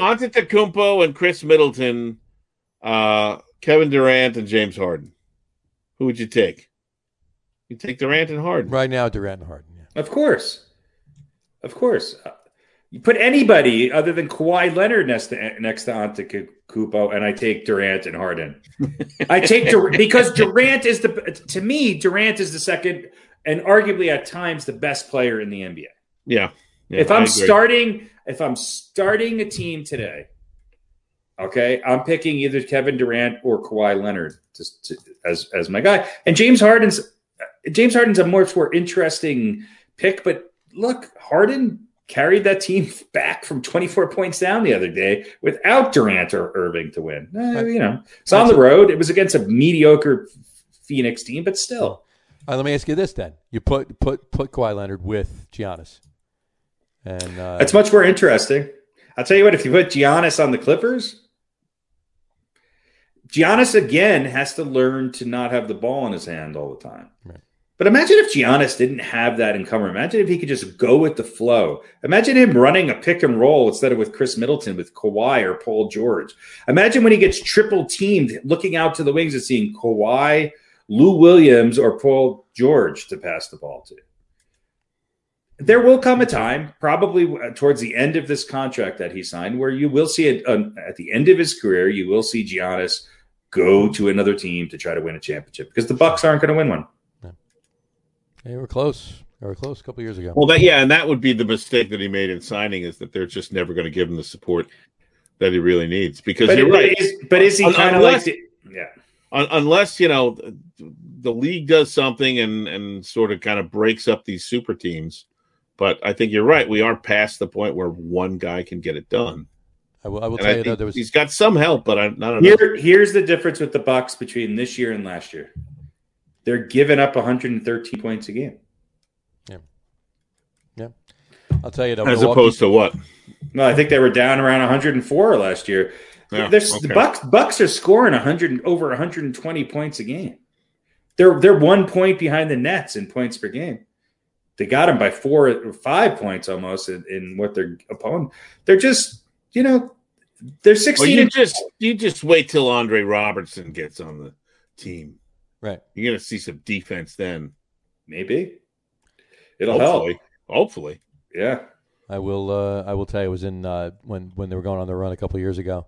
Um, Milwaukee definitely loves their uh, loves their basketball. I was uh, I was in Milwaukee during that run, and it was it was uh, no you couldn't turn any corner on any street anywhere in Milwaukee and not see not see something that said Bucks. Well, Milwaukee loves anything that they have, and yeah, the Bucks have the Bucks are one of those. It's like the Jazz in in in Salt in, in Salt Lake. I mean, it's you know, yes, of course they have the Brewers, and yes, they have the Packers, if you want to call that. But I mean, Well, of course, yeah. Yeah, they're a sport- they're a sports actually town. closer. They're, they're closer to Chicago. Uh, Milwaukee's closer to Chicago than it is to Green Bay. right? Not by But I'm much, saying, but I'm saying it's a sports town. But they Yeah. do. You, you go to you you go to Wisconsin, and there's a lot of Bears fans. There's a lot of Lions fans. There's you know.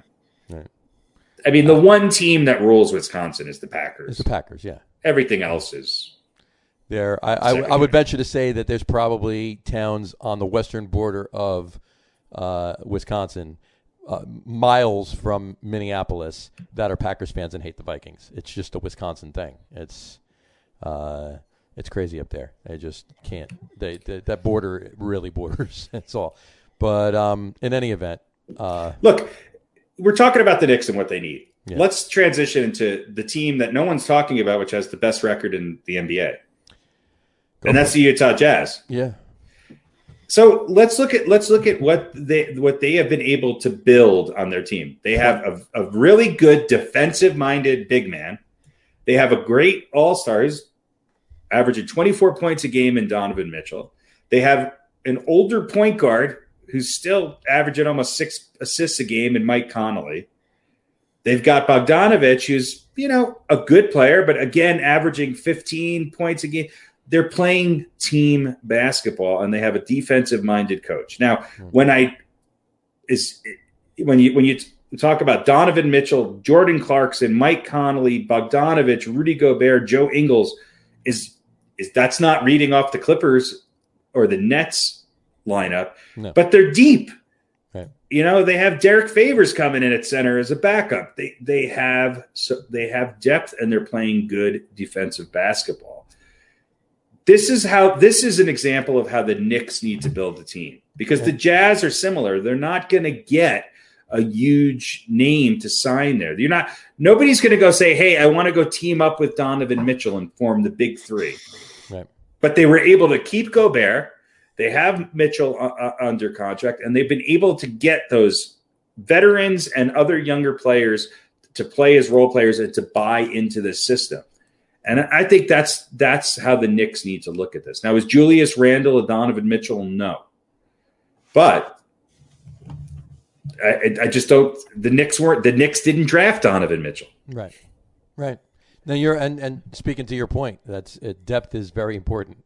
you know, and if and if you can build that and keep keep whatever is working for you up top and have that depth and rotate them in and out and keep them fresh and and everybody playing a team sport and the defense right there, then you you got a competitive team that can win a playoff series, uh, and and and compete in the second one.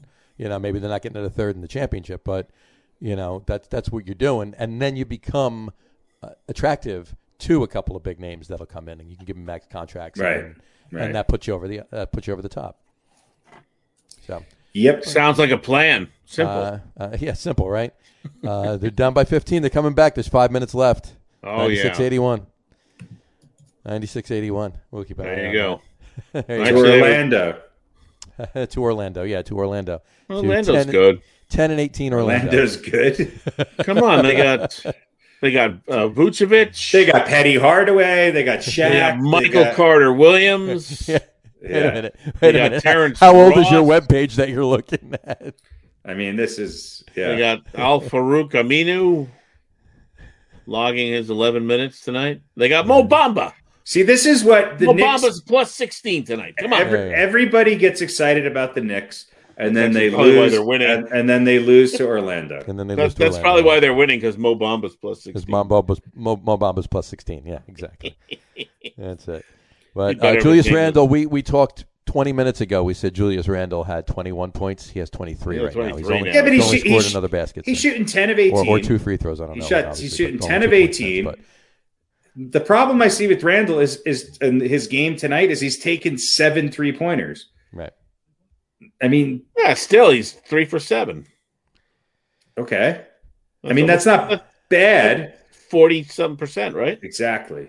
The Knicks need another. They need a shooter, and they need an, They need another. They need another scorer.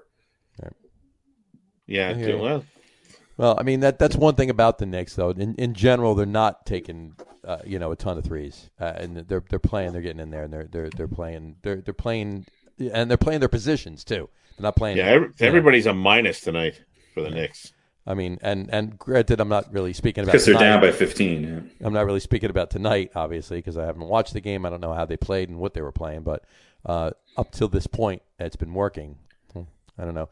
Let's see. They got they got four and a half minutes left to score 15 points. Has it been working? I mean, look, the Knicks are the most improved team in the NBA. Obviously, when you go from complete horse shit to 500, then you know you're pretty good. I, I still think this team's unless they make a, a roster, a, a- unless they get a decent top 40 player in a in a trade, Right. I still think they're going to wind up under 500, which is great. It's still, but where does this go? Right. I think it, if if this improvement does not lead them to be able to get some more talent underneath them, it's not like this roster next year is all of a sudden going to be better. It's not like next year Kevin Knox is going to come in and average 30 points a game. Right. That's not happening. Yeah. And if it does, hey, well, you know, whatever. But uh, it's not. so, and if it does, then that's it- magic. it's magic. And uh, well, speaking of But I mean, but look, I mean, look, the East is a weird. uh, Like the Sixers are playing good ball, the Nets obviously are playing good ball. The Bucks are maybe a little lower than what they did. The Celtics are underperforming. Uh, the Raptors are underperforming. The Heat are definitely underperforming. This Atlanta Hawks team, which everybody's talking about, is underperforming. Right. I think the teams that are overperforming this year are the Knicks and the Cavs, and the Cavs Well, have ten wins. Yeah, there's nobody in the East that's got 20 wins. I mean, this wonderful You got Brad, three teams out in the West that all have Right. 20 or more. This this wonderful Bradley, you know, Beal led team who's leading the league in scoring has won eight games. Yeah. Now, Yeah, they I mean, are the- they the are four- beating they are beating my Nuggets right now, but The four, five, and six teams in the West would be, you know, three, four, and five in the East. yeah. Yeah. right. So it's interesting. It is very interesting. Very interesting. All right. Hey, should we uh, should we get to our uh, top ten list? Let's Might as it. well. We might as well, huh? We have Um, to at some uh, point. At some point. Uh, we're, an, we're we're an hour into basketball. We talk, did so really good. What did we do on football? 20, 25 minutes? twenty five minutes. Yeah, twenty Yeah. minutes. So, um, so that was pretty good. Um, I think we should uh, do our top ten. That that it, it's a good way to round out uh, what we've been talking about. We've Well, we got do listen. We got baseball. and We got the Australian Open to get. we to. got the Australian Open, and there's a there's a backgammon tournament that we got to report on too at the uh, at the end. So Big upsets in the backgammon upsets. world. It's crazy, yeah, I tell you. Um, in any event, uh, yeah, our top 10 list tonight is top 10 centers in NBA history. Uh, that is our top 10. And Mr. Radio Pete is going to kick it off for us. Why don't you start us with number 10 there? Number 10. One of two Knicks on the list, so of course I have to talk about them. you got them both. We Which could. we- Darryl also- Daw- Darryl Dawkins was in the top 90, but he had his best years with the Sixers. So. There we Which is go. also part of the reason why I was uh, complaining uh, uh, fo- before semi facetiously. So uh, it's uh, Willis Reed, number 10. Um, what can you say? Look, uh, the Knicks have two championships, and he was part of both of them. He's in the Hall of Fame, of course, uh, 18.7 points and basically 13 rebounds per game. He was an MVP in uh, 1969. Uh, also, uh, also, uh, what, also, what did I just read there? All Star Games most valuable player for what that is worth. Seven times at All Star, five times All NBA, 64 65 All Rookie, two time Finals MVP, uh, Rookie of the Year, uh, two NBA, as I said, two NBA championships, all defensive in 69 70, uh, 69 70 um, uh, MVP as well. Uh, and of course, that uh, amazing game where his leg was broken or, or it's amputated actually, and he came in and uh, played anyway and First robot to ever play. Yeah. came Yeah. in and I think he hit a shot and played for about uh, 91 seconds, but uh, he was the hero of the game as the Knicks came back and beat somebody. I don't really remember it. Well, I think I think I think the hero of that game was no none other than Mr. Walt Frazier, who probably had maybe the best game seven in the history of the NBA. But Yeah, but we all Willis remember Reed Willis Reed. yeah, and, and look, he was legitimately a great player, and he's uh, number 10 on our list. There you go. Yeah. Number 10, Willis Reed. All right, Mr. Uh, Harry Lugnuts, why don't you bring us to number nine? Number nine was the man initially nicknamed Mr. Basketball, the man who changed the game forever, the maybe the OG big man, George Mikan, the bespectacled wonder. Mikan was uh, 6'10, 245 at a time when I think the next tallest player was probably uh, five foot 10. But he changed the game. And it was hard to play with that guy on his shoulders, too, but he did It was. That's why, you know, that's why he led the league in block shots. Yeah. that gives Um, height. yeah, look, nobody has really forced the game into the modern era than than George Mikan. They these are the rules that were added because of George Mikan and so dominant.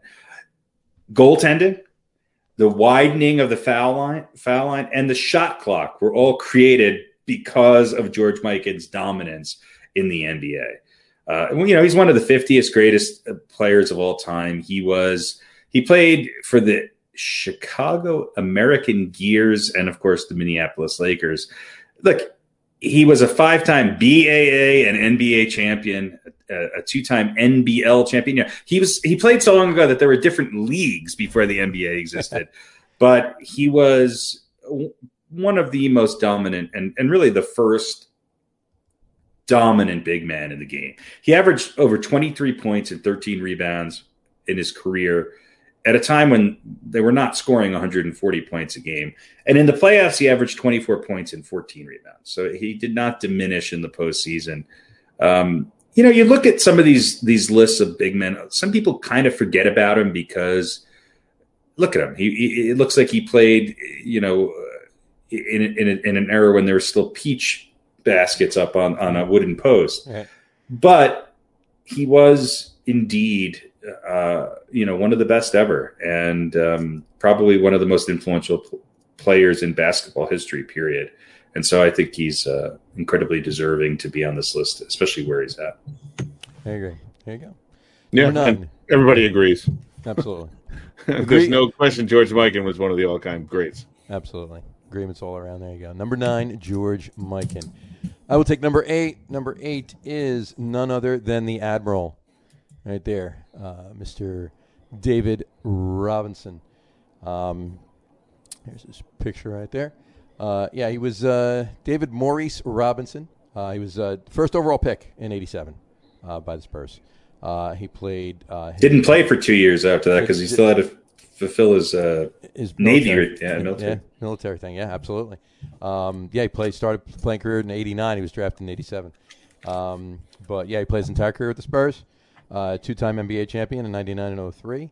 Um, you know, I'm, I'm deserving of winning them. I'm just a little upset that he won in '99, but you know, what Knicks fan isn't? Uh, but uh, That, that, that, that, yeah, that Knicks team had no chance. they not one bit. I, I, Maybe- I'm shocked. I'm maybe they the won a game. weirdest. Yeah, if, if Ewing was healthy, maybe they had a chance. But uh, yeah, come on. But I mean, Spree, come on, Spree. You know, he had it under control, though, didn't he? Well, they were they were interesting. That's for sure. It was an interesting team, that's for sure. But uh, anyways, two two time uh, NBA uh, champion, uh, NBA Most Valuable Player in '95, ten time All Star, uh, four time first team, uh, two time second team, and four time third team. Uh, defensive Player of the Year in '92. Uh, he was a four time NBA All Defensive First Team, four time NBA All Defensive Second Team. You see where this is going. It's just the accolades go on and on and on. But I mean, he's uh, he he ran the floor as a center like he was a small forward. you know, it was just uh, the the way he was able to move was uh, insane. And um, yeah, he kept uh, he. Uh, you know, he outrated. You know, like kept him in check or whatever. When uh, Akeem Olajuwon during that whole, uh, uh, you know, era that they were playing back and forth. You know, the whole the whole Texas thing. But you know, he he you know Hakeem was a great player, but uh, you know Robinson, you know, held him in check. I I think he was. Uh, a lot of good centers in the league at that time. there time. was a ton of good centers in the league at that point. It's ridiculous, and a lot of them are on this list. So, Yep. um, but uh, in any event, I think one's coming up next. Uh, but yeah, there you go, the Admiral, uh, David Robinson at number eight. Uh, Classy too. absolutely. Oh, totally. Part- classy. part- just part of that whole Spurs uh, vibe. Yeah. Classy guys. Totally, absolutely, totally agree. Number eight, David Robinson. Uh, Radio Pete, brings us to number seven. Number seven, the other Nick on this list. Uh, probably one of the more underrated players, maybe of all time, certainly of his era. And that is, of course, Patrick Ewing. Um, no championships. And I feel a little bit bad because Ewing seemed like a class act too. And there was a lot of um, coming out of college. There was a lot of he was he was a quiet guy, and people didn't know a whole lot about him and he kind of got some bad press because of that because you know the media wanted to know more about him and thought that because he didn't speak he probably wasn't very bright and he's kind of a look i was a syracuse fan back in the early and mid 80s in the heyday of the big east and i was in college up in ithaca and my roommate was from uh, bayside and he was a st john's fan and there was another guy who lived next door he was from up around syracuse so he was a syracuse fan we had another friend part of our little clique who was from Virginia, and he was a he was a Georgetown fan. So you know the, those rivalries uh, run deep. But um, Ewing, uh, look, eleven times an All Star, uh, Rookie of the Year, uh, 84, 85, as as well as of course on the All Rookie team, seven times All NBA, three times All Defensive. Um, say what you want about his style. The ball went in and didn't come out, but he's one of the most. Mm, Who is it, who is it supposed to come out to? well, you're right. That's a good point. That's a good point. I mean, there, there weren't that many options. Uh, Look, he, he's one of the best. shooting Charlie men. Ward's open. I think he's one of the the best uh, shooting big men ever. That's right. And uh, you know, listen, I I, I root for him uh, now. Um, I, and probably I don't want to say biased, but I probably uh, after his college days, I didn't watch certainly as many Knicks games as you guys did, so I didn't actually see him play that much. So I don't think I have the same appreciation uh, for him uh, that that guys who you know like you who watched him all the time. Sure. Um, but I mean, he, he was a great player, and like I said, I root for him now. I hope he's going to be successful in whatever else. I think he still wants to coach, right? yeah. Yeah, and well, he he's- is, he is coaching. Yeah, um, in the pros though. Well, I don't know if that's his, I think he's, he I think he's really want that, happy. I, I think, think he wanted in- that. I think he's happy really, college, yeah. he's but really he's doing a good job in, in college, and and, and I am I am his happy for him. mentor was. I mean, he's he's happy. I, I hated him when I was in college, uh, and and he was too for that matter. But but he's a he's a good guy and and, and a great player as well. So Sure. Patrick he- he Ewing. Carried a ton of those Knicks teams. It's just yeah, uh, yeah, he it, he literally was the show for Yeah. Yeah, I mean, he number of years. uh, other than Charles Oakley, he had no real consistent second guy. And, and look, Oakley was a big part of Ewing's success because he did sort of spell Ewing from having to cover a lot of the other team centers for durations of the game and sometimes the whole game. And together they were probably the best rebounding power forward and and and center combination. But Ewing played in an era where the maybe maybe the best big men of all time. Uh, it was it was an era where every team didn't maybe didn't have a great big man, but every night he was go- going up against somebody dominant. He didn't have a game where there was no center on the other team. Unfortunately, you know, his second trip to the finals, he got hurt, and the Knicks were stuck with Chris Dudley. But um, he, yeah, there's only one other player on this list that I can honestly say carried a team with as little talent to a championship. Yeah, and, and as a Knicks fan, there's nothing I would want more than to see this era of Knicks team win a championship because they were everything that the Bulls weren't. They were not glamorous. They were not pretty. They were they were blue collar New York to a T. And I've never seen the Garden has not been the same since. No. You you could argue that yes, in the early '70s, the Garden was electric with a team that had five of the top of the, all, of the top 50 basketball players of all time on it. This Knicks team was as blue collar and as gritty as you could, and um, and they had, they had personality. They had personality, and Patrick. There was no doubt Patrick Ewing was the leader of that team, and he was he was alone a lot of the time. The Knicks were never able to get him the pieces to win the championship. And look, he's he he sits on a list with a lot of other players who could not win one during the Jordan years. You got you know Karl Malone, you have Charles Barkley, the, the list goes on and on. Reggie Miller, he's not alone.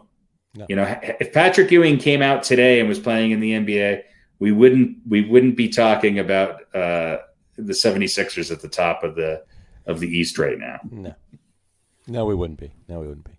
Um, yeah, well, there you go number seven, Mr. Patrick Ewing. Uh, Harry, bring us to number six. Number six is none other than the chairman of the boards, Mr. Moses Malone.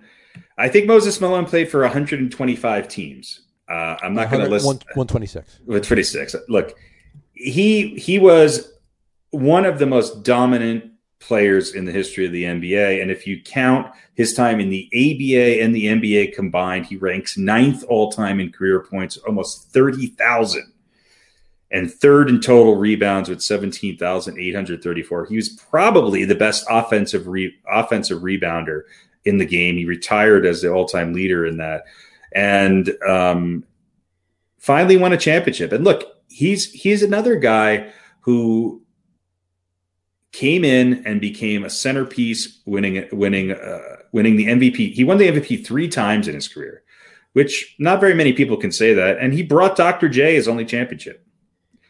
And he he was he was that good. He he, he unfortunately I think died too young. Had some uh, had some health issues towards towards uh, the end of his life there, but he he was dominant. And I only remember him towards the end of his career. This was the you know, the sort of he just seemed like he was the old man out there schooling everybody. Sure. And um, just incredible. And yeah, he's 6'10. He was a big dude and people would just fly around the he he was I've never seen anybody box out better than Moses Malone. And if you wanted to learn how to box out, you watched Moses just watch, Malone. Just watch Malone. Yeah, absolutely. Yeah. Absolutely. Yeah, he was a monster. He's he I think he gets short short, you know, shrift in, in a lot of discussions about the best players of all time. Um, and yeah, he only had the one championship, but he he was incredible. Well, right, and he was the you know, talk about uh, you know one player not yeah. being able to do it. He was the key piece because Man. Well, Dr. 19, J, 19. Dr. J struggled and came up short, just right. barely short again and again. And then Malone came along, and uh, oh, gee, they win one. Well, in 1983, he was the he was the MVP, the league MVP, and the the finals MVP. And how old was he? He was born in '55. So do the math. He yeah, he was yeah. not a young man. Yeah. Right. Yeah. A uh, uh, third no. He's 28. 28. Yeah. So I mean, he, he he just seemed more seasoned and grizzled. I don't know. Maybe it was just because I was a young kid and he seemed older, but he just uh, he he was he was dominant, and uh, he he he again played against a lot of great centers in his career, and he is also always brought up along with Willis Reed and Wes Unseld by other players, and some, Mhm. including some players on this list, as far as who was your hardest opponent, who gave you the most trouble. Yeah, I'm sure. Moses Malone. I bet his name comes up a lot.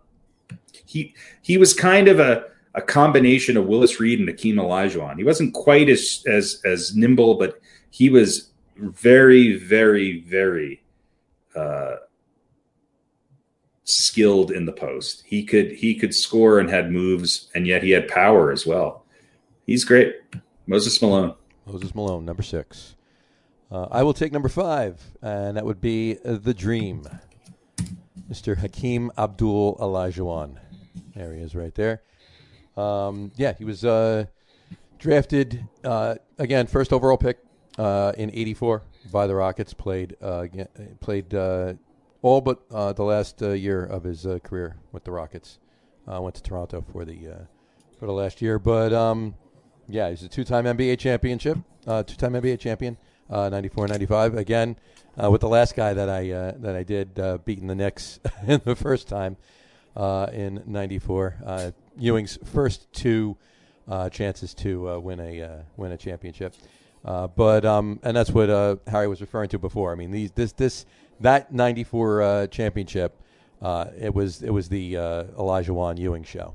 They they both carried uh, that um, you know the first and second. Uh, what did we say before? The first. Uh, um, uh, what did you how'd you say it before, Harry?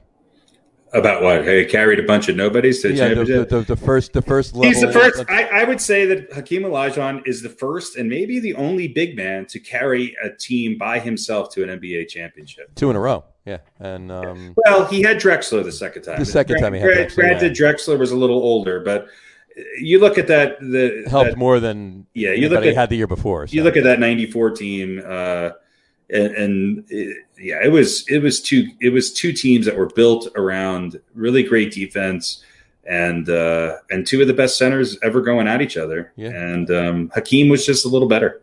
Yeah, and he was, and you know, and he won both both of those uh, championships. He won, uh, you know, was the Finals MVP both Mhm. uh, both years. NBA Most Valuable Player in '94 too.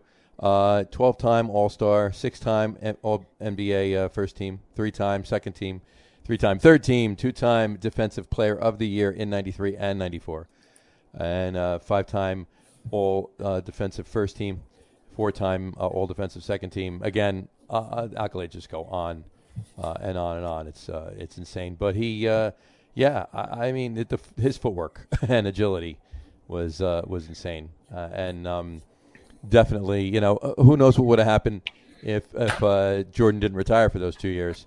Nah, But- they would have lost. To be quite honest with you, I, I think, Houston, that is. yeah, no, no, I, don't- I don't know, I don't know. Look, the, the one thing, the would've one thing, the one thing you could say about Hakeem, okay, is that he beat Ewing and he beat Shaq He beat Shaq, yeah. back to back. They wouldn't have beaten Jordan. I would have been rooting for him. I, I certainly was. Well, yeah, I mean, I was. Uh, That's one thing I shared uh, with Knick fans is uh, hatred of. I think I think that that Houston team, which beat a pretty good Orlando team in the finals, Yeah. I think that Houston team with Drexler and Hakeem and a couple of the because I think they also had Robert Horry on that team, if I'm not mistaken. Robert Horry was on the team, yeah, yeah, yeah. I think that they would have given the Bulls the best run for their money. I'm, I'm not. No, you can't ever say anybody's going to definitely beat Jordan. They would have gone six or seven. but I, At- at- I, at- at I minimum. think they would have had the best chance out of any of these teams. You're probably right. You're probably right. Well, there you go. Number five, Hakeem the Dream Olajuwon. Radio Pete, bring us to number four. I think we just mentioned his name a couple seconds ago.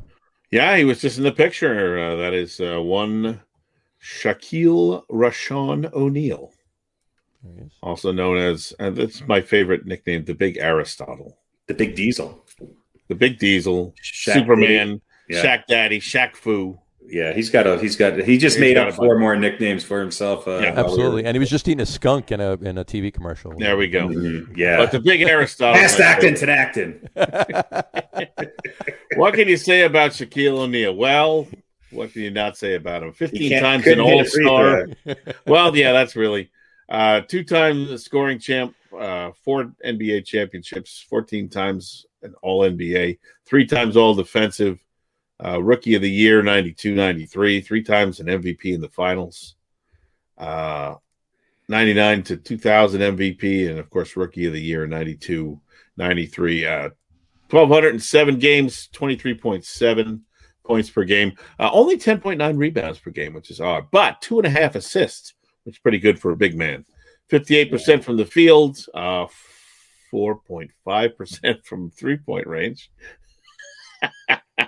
and never, uh, never won a championship without Kobe Bryant or Dwyane Wade. and yeah, there's a lot of people who didn't win championships without a True. second. True. 52, 52.7% uh, from the free throw line. Uh, look, Shaq was a monster. Um, he just, you know, he did maybe didn't he he didn't have as much success as he should have. I guess you could say. Uh, But, he had a uh, ton. look, of, he had a ton of. he had a ton of it. Eighth in scoring when he was all done, and fifteenth in rebounding at the end of a twenty-year career. And he talk about playing for a lot of teams. He played for like nine. yeah, Uh, but I mean, we really remember him as we remember. I remember him as a Laker. and and and early And on Orlando. Orlando. Orlando Magic, Eight yeah. years with the Lakers, four with Orlando, four with Miami, a couple with Phoenix, and then one each with Cleveland and Boston. Um, he was just he was a he was unstoppable at times, and of course uh, He came into the league at the right time too, because that that era of '80s and you know early '90s centers, they were all retiring. He played against some of them when he was young. In fact, you know he lost to Hakeem in the finals. Yeah. But Yeah. then when Hakeem and Ewing and Mourning and Rik Smits and all of these other guys were leaving, there really wasn't a lot of big men. Now that doesn't take anything away from what what he accomplished. I think Shaq falls into the same category as Wilt Chamberlain in that I think he played a little bit more timid than he probably naturally would have because he was just such a physical presence. There's never ever been a physical presence like Shaquille O'Neal on the basketball court. He was Yeah. just enormous. yeah, And he there, and there was nobody, there was nobody, if he wanted to, he could just bully over anybody. Yeah, he was literally unstoppable at times. And it, look, he fulfilled the, the, you know, he was a big deal at LSU and he kind of fulfilled that potential. You know, he did not Absolutely. disappoint, did Yeah. not disappoint. And of course, the, the personality and all that goes along with Well, it. he's, you know, you can't You- not you- love you- Shaq. Yeah, I mean, you, you, you might have hated him if, you know, you were, I mean, uh, he's, he's, he's the, he's if you probably were a the most Clippers likable fan or- basketball player of all time. yeah, but, um, but, you know, he's, and, and he did make, uh, not much in the, didn't make too many good movies, but we'll forgive him for that because he did a lot of other good things. Yeah, but nobody else did on this list either. This is true. Yeah, that's true. That's true. So Well, uh, hey, there hey, you go. hey, Pat Ewing was in uh, was in uh, Space Jam. Yeah, so. That's right. Wasn't uh, Moses Malone in Car Wash? No, I don't know. So there you go. Number four, uh, the Shaq. go. And Shaq was born in uh, Jersey too. So. Yeah, he's Newark, right? Newark. Newark. Yeah, he was born in Newark. Yeah. Him and Bismarck Key. There you go. All right, number four, Shaquille O'Neal. Uh, Harry, bring us number three. Number three is none other than Mr. Bill Russell. Look, he did. He only did. He had this slight little. He, he didn't have that Career. Good, I mean, No, he he- small. He my- played. my- He played 13 years in the Uh-huh. league Right. and won 11 NBA championships. And oh, by the way, three of them he won as a player coach. Yes. Yeah. Okay. Look, And Bill eight, was it eight in a row or yeah, eight in a row, right? Right, eight in a row. Bill Russell was the guy who kept Wilt Chamberlain from winning championships, and and you could say what you want. I really think that the greatest head-to-head rivalry in the history of the NBA was Bill Russell versus Wilt Chamberlain, and they played each other a lot, a lot. And Bill Russell had a lot of a lot of talent around him. He was the leader of that team, but he won eleven NBA championships. He was a five time most valuable player. He was a 12 time NBA All Star. Again, 13 seasons. Okay. And he's on the NBA 25th anniversary, 35th anniversary, 50th anniversary. He'll be on the 75th anniversary. He'll be on the 100th anniversary. He was that good of a player. He was an all-around player. He was he was he never averaged more than 19 points a game or 19 points a game in, in a year. And his career scoring is is nowhere near some of the other players on this list. But he averaged 15.1 points a game and 22.5 rebounds a game in the regular season. And in the playoffs, he averaged 16.2 points a game and 24.9 rebounds per game. He is one of only two players in the history of the NBA to ever have 50 rebounds in a game. Sure. Yeah, you, you could say you could say he didn't. There was no other centers. He played against Wilt Chamberlain. Okay. Yeah. He was definitely you could say you could argue he was the best rebounder who ever played the game. Yeah, I think I that's mean, a reasonable argument. Yeah, and and he was just one of those guys. You put him on the list of people like Yogi Berra and Michael Jordan, and obviously now Tom Brady. He just was a winner. And and look, what he did off the court. And there's another person that's on this list who I think is is equally as important in this. Bill Russell was never afraid to speak up, and he did it in a way that balanced a very fine line for a man speaking out on social issues in his position during this time frame. And he is still one of the smartest, most jovial, funniest ambassadors to the game that you'll ever meet. And uh, he, he was unbelievable. And I, I, I don't think we can really put into perspective what that is like to have won 11 championships in thir- 13 seasons.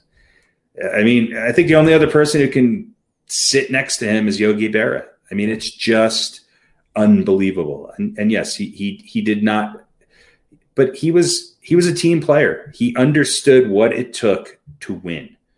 And yes, he had a lot of talent around him. And yes, they were a dynasty, and the, the league was not what it was today. But when I think of NBA centers and big men in this game, you, you, if Bill Russell's not one of the top three or four people that uh, roll up, roll off the tongue, then you don't know this game. That's for sure. Yeah, it's kind of a system center. He's a system center, without a doubt. that's just pretty good system. Pretty damn good system. He's in the right place. That's for it sure. It was a pretty damn yeah. good system. Yeah. So.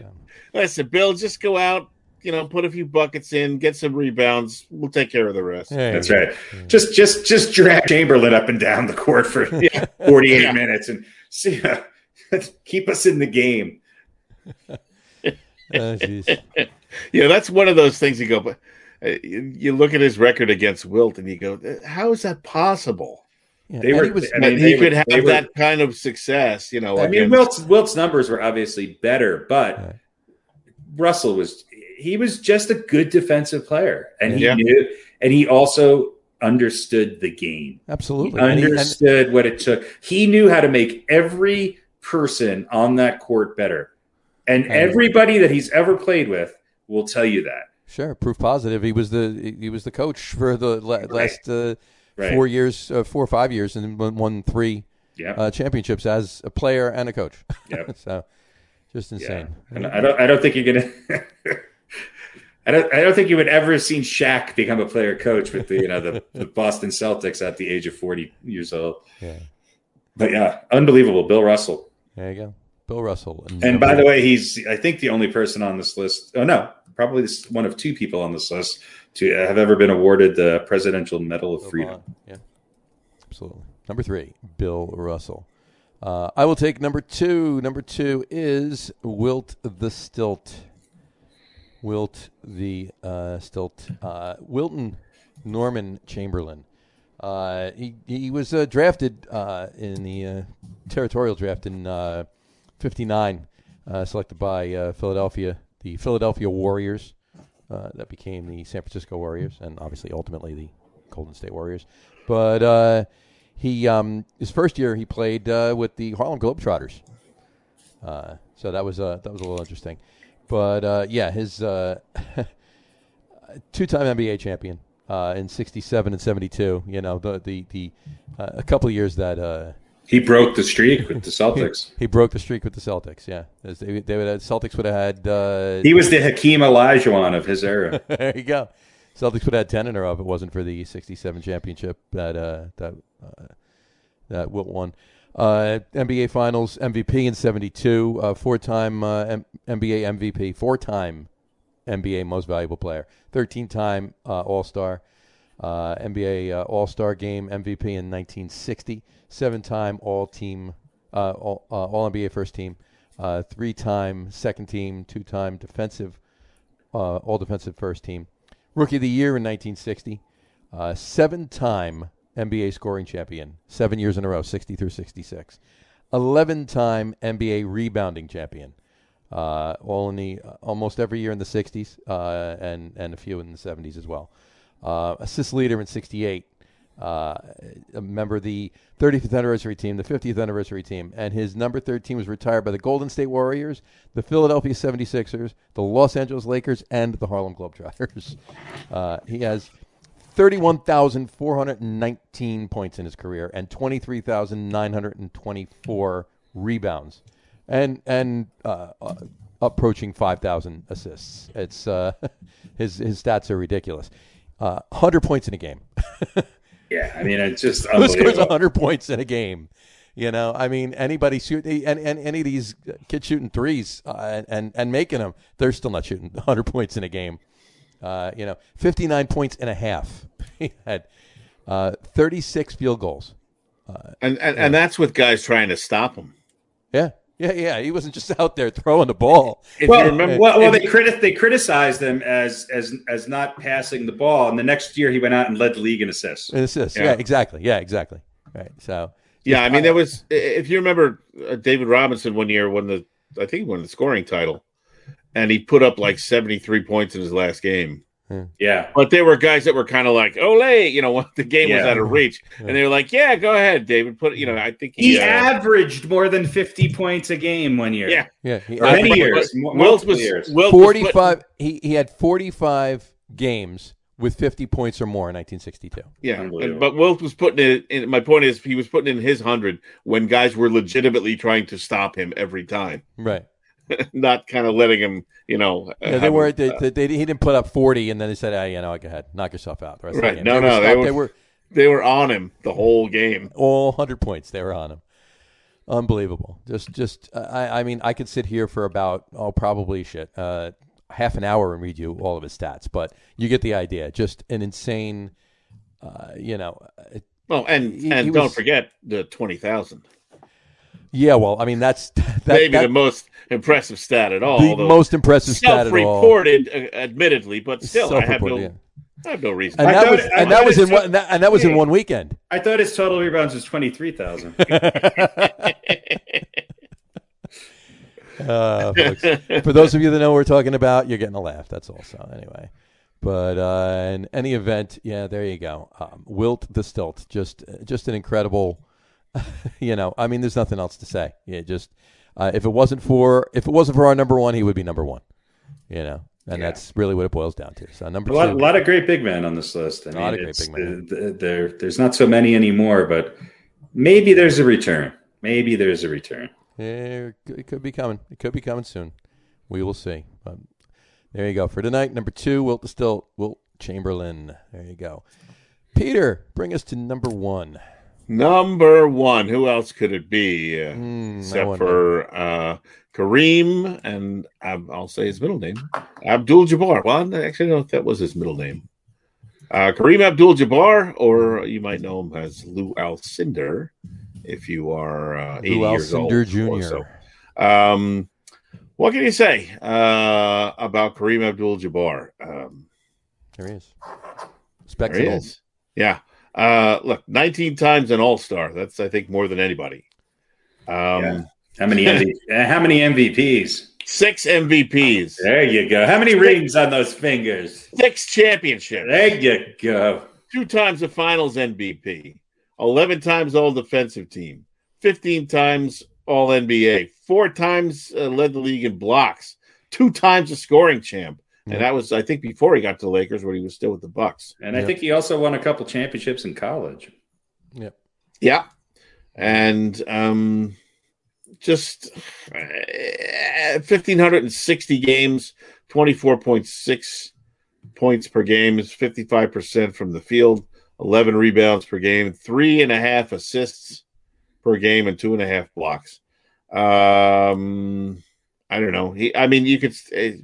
He's certainly in the conversation as the greatest player of all time.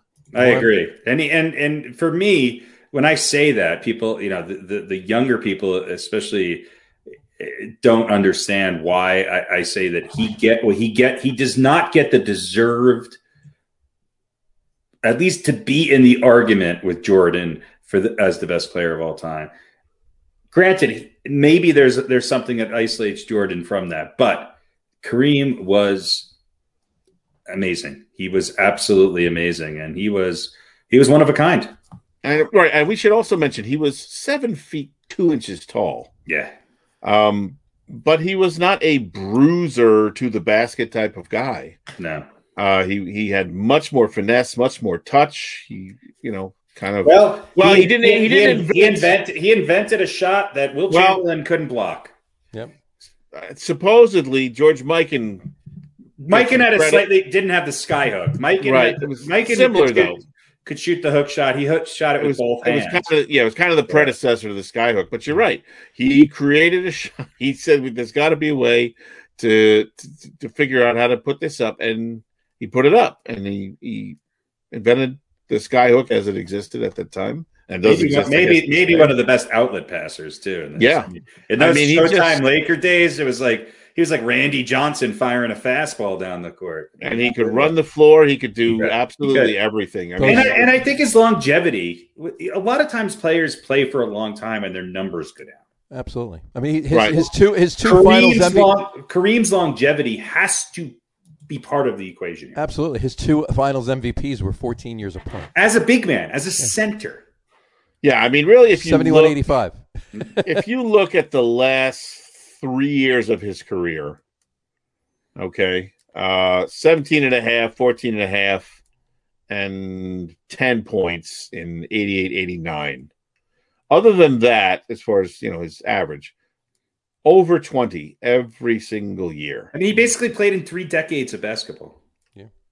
Yeah. You know, I mean, you're right. If you play long enough, you will put up numbers, right? you'll put up numbers, Just- but your averages will eventually go down. Right. You know, you'll have those years where you're more of a role. but he player. was remarkably consistent at, at a high, high level. You know, Yeah.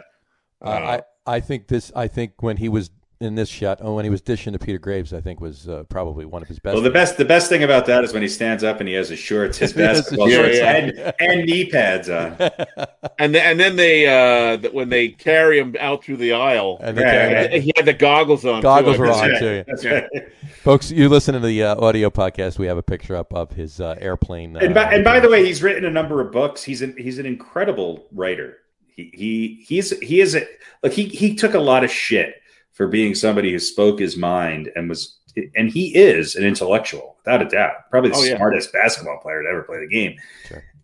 He is an incredible writer. I, I I I've read a number of his books. He's really good. He he has a really interesting story to tell. His biography is really good, but he he's an interesting cat and i think he's you know he's not perfect everybody's had their but i think what's amazing about kareem is that he's grown over the years and i think much like bill russell he's done a lot for the game af- outside of the court and after his career was over and he's um he's just i think he's an incredible human being you don't real you know when he changed his name there were people that he was getting death threats Oh yeah, people absolutely hated him. I mean, unbelievable to think back. It's not that long ago, but it's it's sad. But yet, uh, he was he he was tough. He was he was a stoic guy. Again, you know, we talk about Patrick Ewing not giving much to the press or not being much of a of a of a, a jovial. He was the opposite of Shaq. He was the opposite of Bill Russell. Yep. Yep. He was he wasn't even as jovial as Wilt. I mean, he Right. was all business.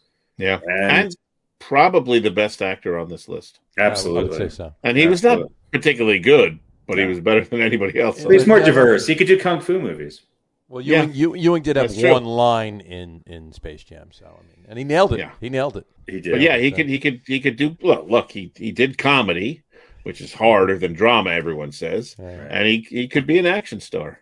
There you go. Well, Wilt was an action star too. Yeah, th- no, that's what I mean. yeah. I mean, didn't In he, more ways kick- than one. didn't he kick Chuck Norris's ass in that movie? Yeah, Yeah. yeah, he did. I think, right? And then he lost to, then he got beat up by Bruce Lee. So mm-hmm. I don't know. Yeah. Well, something like that. He was he was great Maybe on, in on Maybe they were different Pond. movies. I don't know. on Golden Was it, Pond. was it Wilt Chamberlain and on Golden Pond? Wilt Chamberlain was on Golden Pond. Yeah, Henry Fonda and Wilt Chamberlain were He, sitting on he the played the mail the mailman who came over in the mailboat, right? Norman, yeah. Something. Yeah, that and Cider House Rules maybe Yeah. is his two best dramatic right. roles. Yeah, he was he was good.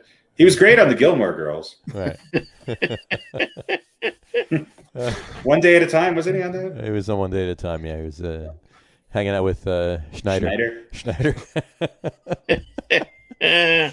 Oh, there you go. References. Uh, number one, Kareem Abdul-Jabbar. Number one, Mr. Lou Alcindor Jr., Kareem Abdul-Jabbar. There you go, and that's our top ten list for today. Um, and that brings us to our follow-up segment of Oh, uh, old what by the way, 107.89 the final of the next game. one hundred seven eighty nine. So the Knicks came back and scored one hundred seven.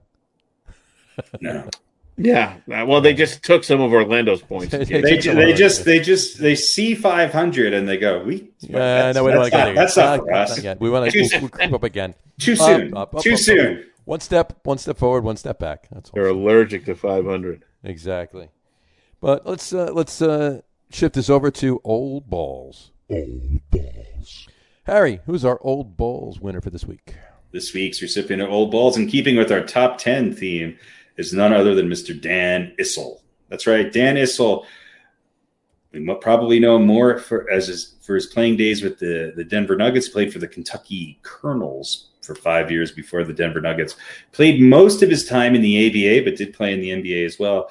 And is the all-time leading scorer at the University of Kentucky. When he retired, only Wilt Chamberlain, Kareem Abdul-Jabbar, and Julius Erving had more career points.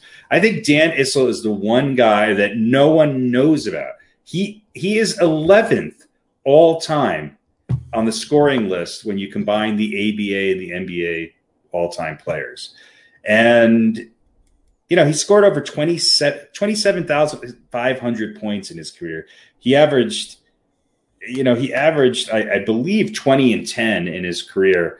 Uh, obviously never won a championship. You know, the Nuggets were one of those teams that that were kind of changing the game in the in the, the sort of high octane score first, um, up tempo, uh, fast break kind of basketball that was coming out of the ABA in those days. But make no doubt about it, Dan Issel was a hard nose basketball player and one of the toughest basketball players ever. And and maybe maybe the second greatest Denver Nugget of all time. Um, he he he was fantastic, and and and it's it's interesting to see him that he just scored that many points in his career. Uh, it's just, I, I think he goes unnoticed, and he fits right into the theme of this uh, of this segment. His, uh, his numbers retired by the Denver Nuggets. He's in uh, the the Colorado Sports Hall of Fame and is obviously in the NBA Hall of Fame. Um, Dan Issel, I, I think one of the most unsung players in the history history of the NBA. And by the way, he averaged over 22 points and 10, 10 rebounds in the playoffs. And he coached when he was done too, right? He coached. He was another guy who, who was a who was who was a coach. He, he he's he's he's kind of a legend. I think his legend is fading a little bit just because of time here with the Nuggets. But he he was on a team of you know, he sort of straddled the line when, when a lot of different guys came in. He was kind of the elder statesman by the time that the Alex Englishes and the, uh, came into the league. And the, but he he was he was a solid basketball player, and he was a kind of an undersized center to some degree. He's like six nine, but he was he's definitely a center, and um, one of the one of the best to ever play the game, I think. Uh, you know, if we had a top 20, he'd definitely be on my list. Yeah, he would be. Well, there you go. This week's Old Balls. Old Balls. Dan Issel. There you go. All right. Well, that wraps up basketball for this evening. Should we jump into some hot stove baseball? What do you think? Sure. I mean, what, what, what do we know? Is there anything going on? There's a few things. I mean, I, I, I want to bring something up. Uh, I, want- I want your opinion on it. I mean, there's some other stuff to talk about, but I want to bring up this first. Um, you know, I, I don't know how much you you uh, hear about it, Harry, out out in Denver, uh, and and what you've what you've seen. Baseball, whatever, out, but- we're, we're in a mourning period out here when it comes to baseball. but uh, specifically speaking of the Mets, uh, I just want to bring up uh, there's there's been a huge part of the fan base that is ripping Steve Cohen. I mean, the man's owned the team for three months. Right. And, you know, I know he's the savior and everything else, and we all believe it, and it's going to happen. But when he did his introductory press conference, he said he wants, his desire is to bring a championship to the Mets within the next three to five years. Anything longer than that would be a disappointment. And he said he wants to build from within and a consi- have a consistent, consistently competing multiple championship team going forward. But the first championship that he uh, you want to call it a promise. Obviously, he didn't, you know, guarantee a championship, but he says he wants he wants to see one in the next three to five years. Anything longer would be a disappointment. His, his words in the opening press conference. There's there's a lot large number of the fan base that's just ripping him for not signing Bauer, not offering more money and getting Bauer. He not- tried. not offering more money and getting Springer, not even making a move to go after Realmuto, and basically looking at this offseason as a disappointment. Now, I'll give you my take first, and then I want both of yours.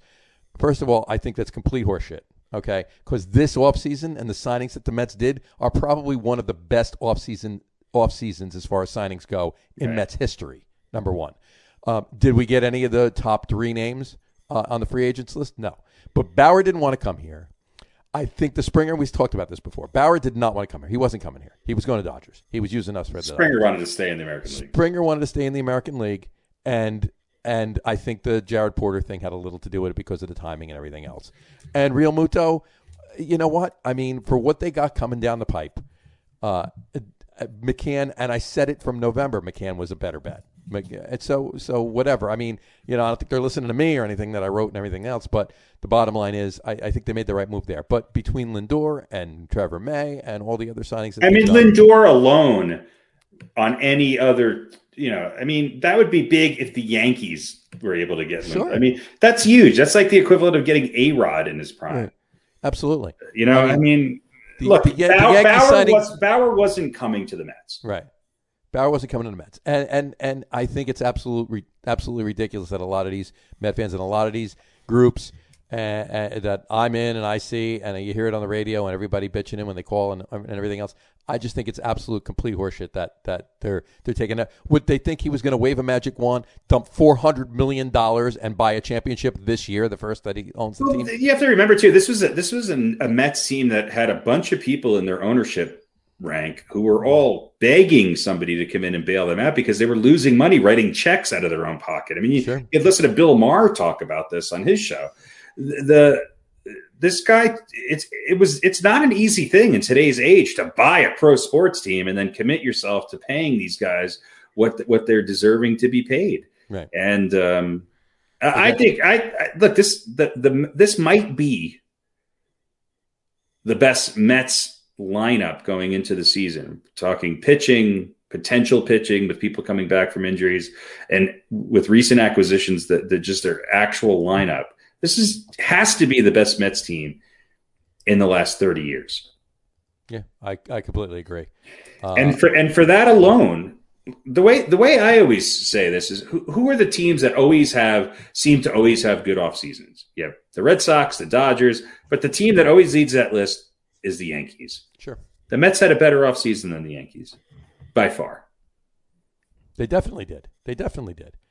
Uh, I mean, you you guys did sign. Yeah, you guys. the Yankees did sign uh, uh, uh, Justin. Wil- Justin Wilson uh, the other day. yeah But uh, who I think the Mets actually should have re-signed, but the Yankees. justin wilson's not francisco lindor But Justin Wilson's not Francisco Lindor. No, not at all. And I mean, you know, unless Francisco Lindor is going to play shortstop coming out of the bullpen. But you know, the, uh, the the bottom line is that they had a great offseason. Probably one of the best, if not definitely one of the best, if not the best in in franchise history.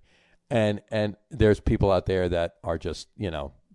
Uh, you know, complaining about it, and I, I right, think well- it's unjust and ridiculous. So, Just to make this fun, I'll take the flip side of the coin. go for it. Although I agree with you, John, although not quite as vehemently. I think this was an excellent offseason for the Mets. Mhm. Uh, but I'll take the flip side of the coin just to make it fun. With But first, I want to point out I'm thrilled that the logo looks like it's sitting right on the top shelf Right on of the my top of little the clothes shelf, rack okay. thing there. Yeah, I love how that works. well, out. you know who helped me out with that, right? No. Maria Kondo. Maria Kondo, right there. Oh yeah, yeah. Yeah. She, she She's she's this room's going to look very different in six or eight months. that that when I get logo is the logo where it's sitting is bringing me joy. Does it When I- spark joy? yeah. So uh, here's what I'll say about the Mets uh, offseason. Uh, Lindor, that was great. Best shortstop in the game, maybe. You bring him in, exactly. But there's not enough of that. McCann's a nice player, but he's not Realmuto.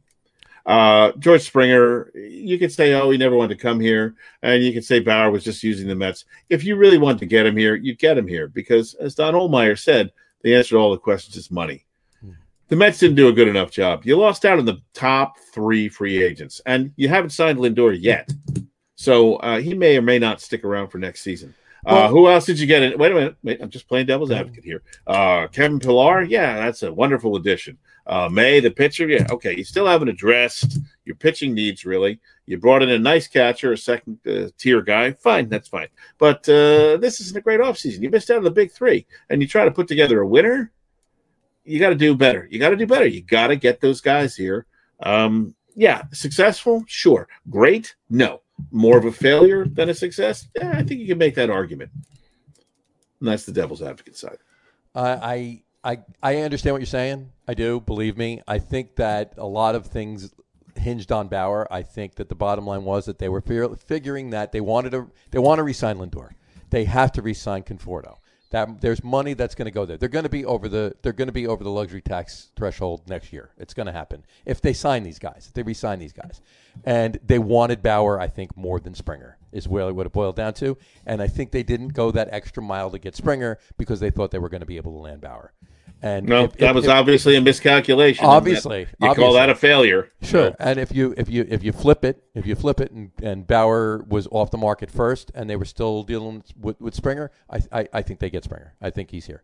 Um, and and and granted, you know what? Oh, and I, I think the- if Bauer as as- if Bauer had tipped his hand a little bit more, where they actually were able to read him and say, oh, you know what, he wants he wants to go to Dodgers. It's really not going to. We'll, we'll, we'll try, but it's really not Well, going to come wasn't he the guy that was selling Mets hats or was selling Mets hats. the- He was trolling Mets Yeah. on, yeah, and, and he's been So doing it uh, all yeah, along.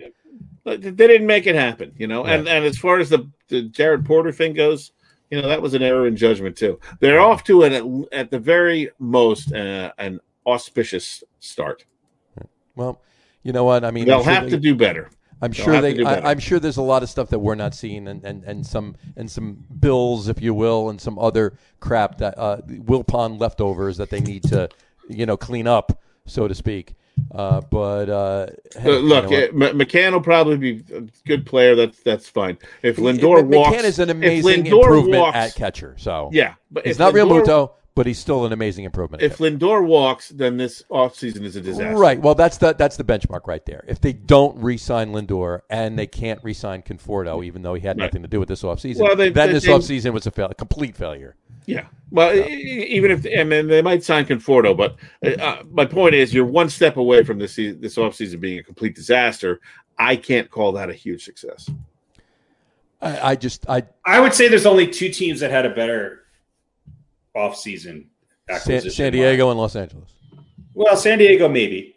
I I would say the Dodgers, especially with Turner resigning, and I I think you have to put the Cardinals up there because they basically stole They stole Arenado. Yeah. Arenado for absolutely nothing. I mean, it was eh.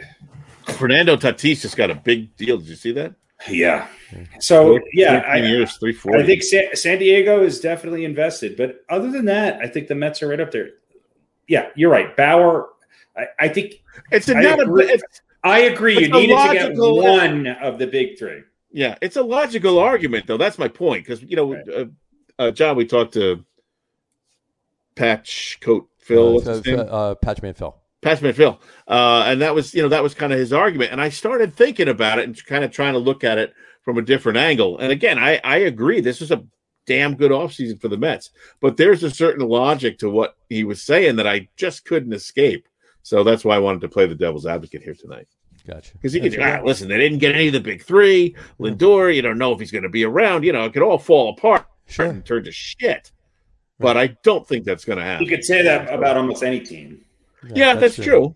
But you know, again, it's it's it's an argument. I I think you know it's hyperbole to say it was a horrible offseason.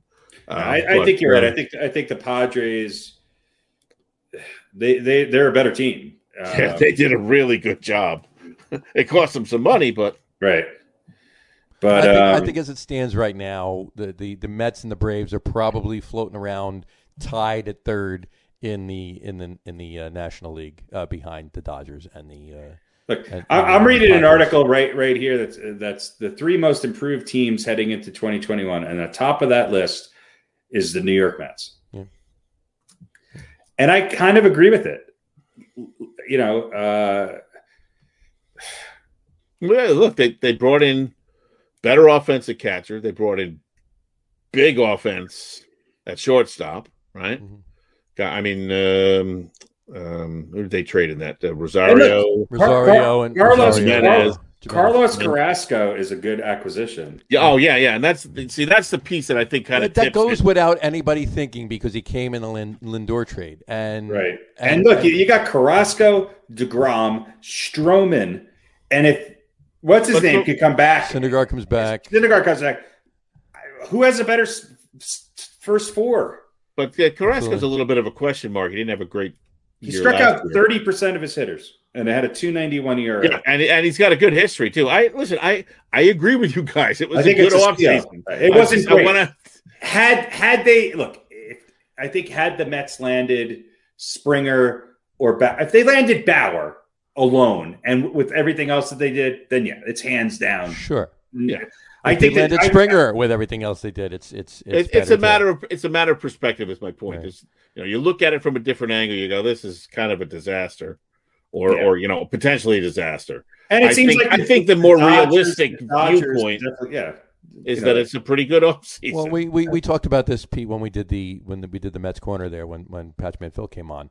Uh, as far as Bauer goes, um, you know, last year, yeah, he had a lights out. He had a lights out year last year. Uh, uh, you know, and granted, it was a short year, obviously, but he had a lights out year. He had a Cy Young winning year. Uh, but his his overall complete career numbers he's no Degrom. are no, not at all, not e- not even close. no, there. I And- think I was comparing him to Carrasco, right? no, we were comparing him to were- Jake Odorizzi. Oh yeah, yeah, yeah. Right. His numbers to They were- compare to Jake Odorizzi were almost identical. Virtually career numbers. identical. I still think the, I still think the Dodgers are the team to beat in the National League. I mean, Well, they- It might it might be the Padres. It, could- it's going to be. I don't think the Padres the quite is- have the pitching that the Dodgers do, or the experience. That Dodgers lineup is It's just insane, especially It's- with yeah. their and, and and they don't rely only on the long ball. They have like a little bit of everything, and they're all good, and it pisses me off. Yeah.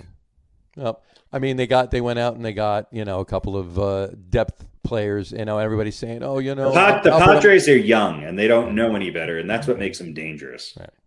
So, well, and then one one other uh, one other note. I mean, everybody's talking about this still this uh, this uh, idea of uh, uh, Bryant, uh, Kris Bryant, uh, being traded and everything else. Um, which it the Cubs president of uh, baseball operations. He's like, uh, yeah, not not currently engaged in any trade talks with the Mets or anybody. Um, so either he's full of shit or or the press is. so uh, one or the other there. But uh, the only other thing I want to say is there there's still a lot of talk uh, uh, Taijuan Walker. Um, Mets are high on bringing him in too, and that would that would round out that that pitching that starting rotation as well. And any has anybody heard anything else about Justin Turner? He signed with the Dodgers. he signed with the Dodgers. Oh, he did. Okay, there we Yeah. go. Yeah, See? yeah, he signed with the. That's why I'm saying I think the Dodgers they they had a really you know they they got how do you say it Corey Knebel Knebel Knebel I don't know and and Trevor Bauer and they were able to keep Turner. I mean David it- Price is their number five or six starting uh, rotation guy. that's why I give that's why I give the And he's not even bad in the playoffs anymore. right. yeah. Right? He used to suck in the playoffs. and and the Padres over got that. It's disgusting the rotation they the have. Padres It really got is. some guys who I you don't know what they're going to do. Right. You know, is you Darvish? What you Darvish are you going to get? Is Blake Snell going to have another lights out season? And if they, do, they're going to be. yeah, be. but anybody on that staff is going to benefit from that offense. Right. Is my question. You know, right. so again, that's not going to make them, you know, lower their ERAs necessarily, but it's going to, you know, they just pitch moderately well, they're probably going to get more wins than they would on a lot of other teams. Right. That, I think that don't your, have that kind of firepower. Well, that's your one. It's your one and two out west in the National League West. You know, yeah. I mean, uh, where where do you think Colorado sits out there? Um, they're gonna have. They're gonna lose hundred games this year. They're gonna lose hundred. Yeah. Sweet yeah. tickets will be cheap. I mean, I'm looking at the the major league power rankings. That, well, yeah, tickets will be cheap, um, but um, I know. think uh, if we all, we all get vaccinated, we should take a trip out there and we'll I, go to a game together. I, well, the, the tickets are always easy, even when they're great. But uh, I, I think I think the Rockies are top bottom my, three. My nephew lives out there too. Yeah. Oh, nice. We, we can crash. We can crash with a uh, with him. Crash with But look, there we go. The, the the the the sad part about the Rockies is that they had two of the top infielders in the game. Yeah. You know, and and I, I still think Trevor. I still think at, before the beginning of the season, Trevor Story is going to be somewhere else. I believe it. I believe um, it. They're they're just they're they're tearing it down, and and, and this is this is what the Rockies do. Mm-hmm. This is what the, the Rockies have had a lot of talent come through here. They just can't seem to put a team together. Um, and they had it. They had the they had the makings of this a couple years back, and they just couldn't. They just couldn't build upon it. And uh, you know, I mean, the, I think between them, the Texas Rangers and the Pittsburgh Pirates, they're going to be the worst teams. And, the, the the the line, the Tigers, maybe. I don't know. The Orioles, maybe maybe they'll be a little better than the Orioles. The Orioles are probably a little bit better, but I think the biggest issue that I have with Arenado getting, you know, being just you know traded away for nothing, and not even that, just traded away in general, is what do I, you know, uh, now, now I now I have a uh, purple Rockies jersey with Arenado on the back. Yeah, it'll be worth something. You got to keep it. so, Get a Trevor Story yeah, before he's gone. Grab one of them too. Huh? Look, the the Rockies have a way. Their their farm team is always really good. They always bring up young players. Look, LeMahieu came from the Rockies. Arenado. I mean, at one point the Rockies had Arenado, Story, and LeMahieu in their infield. Mm-hmm. Yeah, they did. Yes, so, they did you know, and and this bullshit about oh, it's it's only you know they only they play half their games away. So it's not like you know they're, they're hitting 340 at home and and 210 on the road. Right. Uh, these are good baseball players. I mean, uh, there are baseball insiders who think Nolan Arenado is not only the best third baseman in, in the game right now, but maybe one of the best third basemen to ever play the game. He's that good defensively.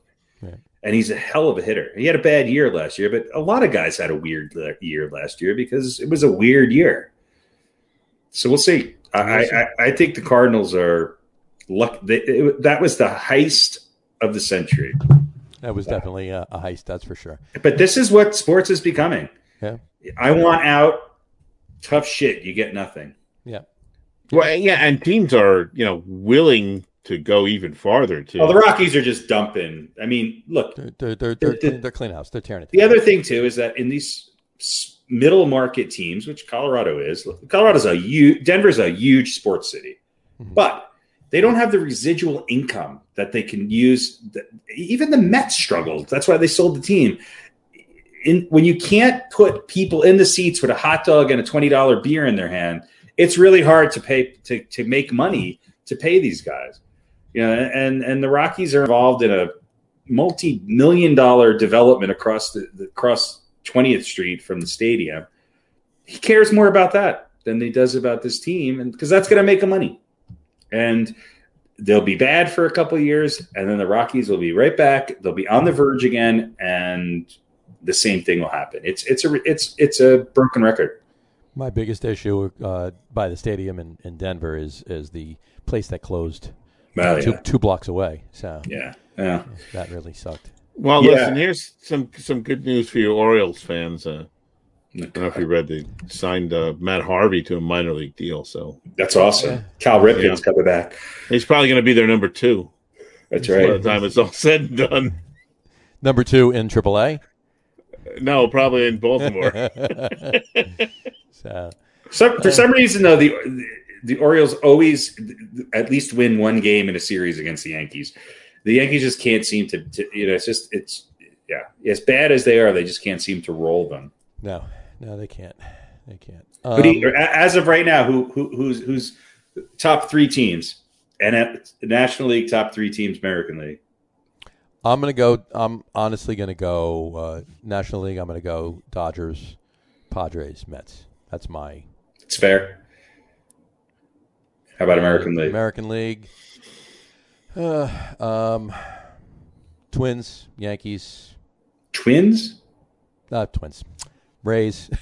It's like it's Kirby. of T in Tampa, Kirby, and all Kirby, Twins. Kirby, Kirby Puckett's coming back, yeah.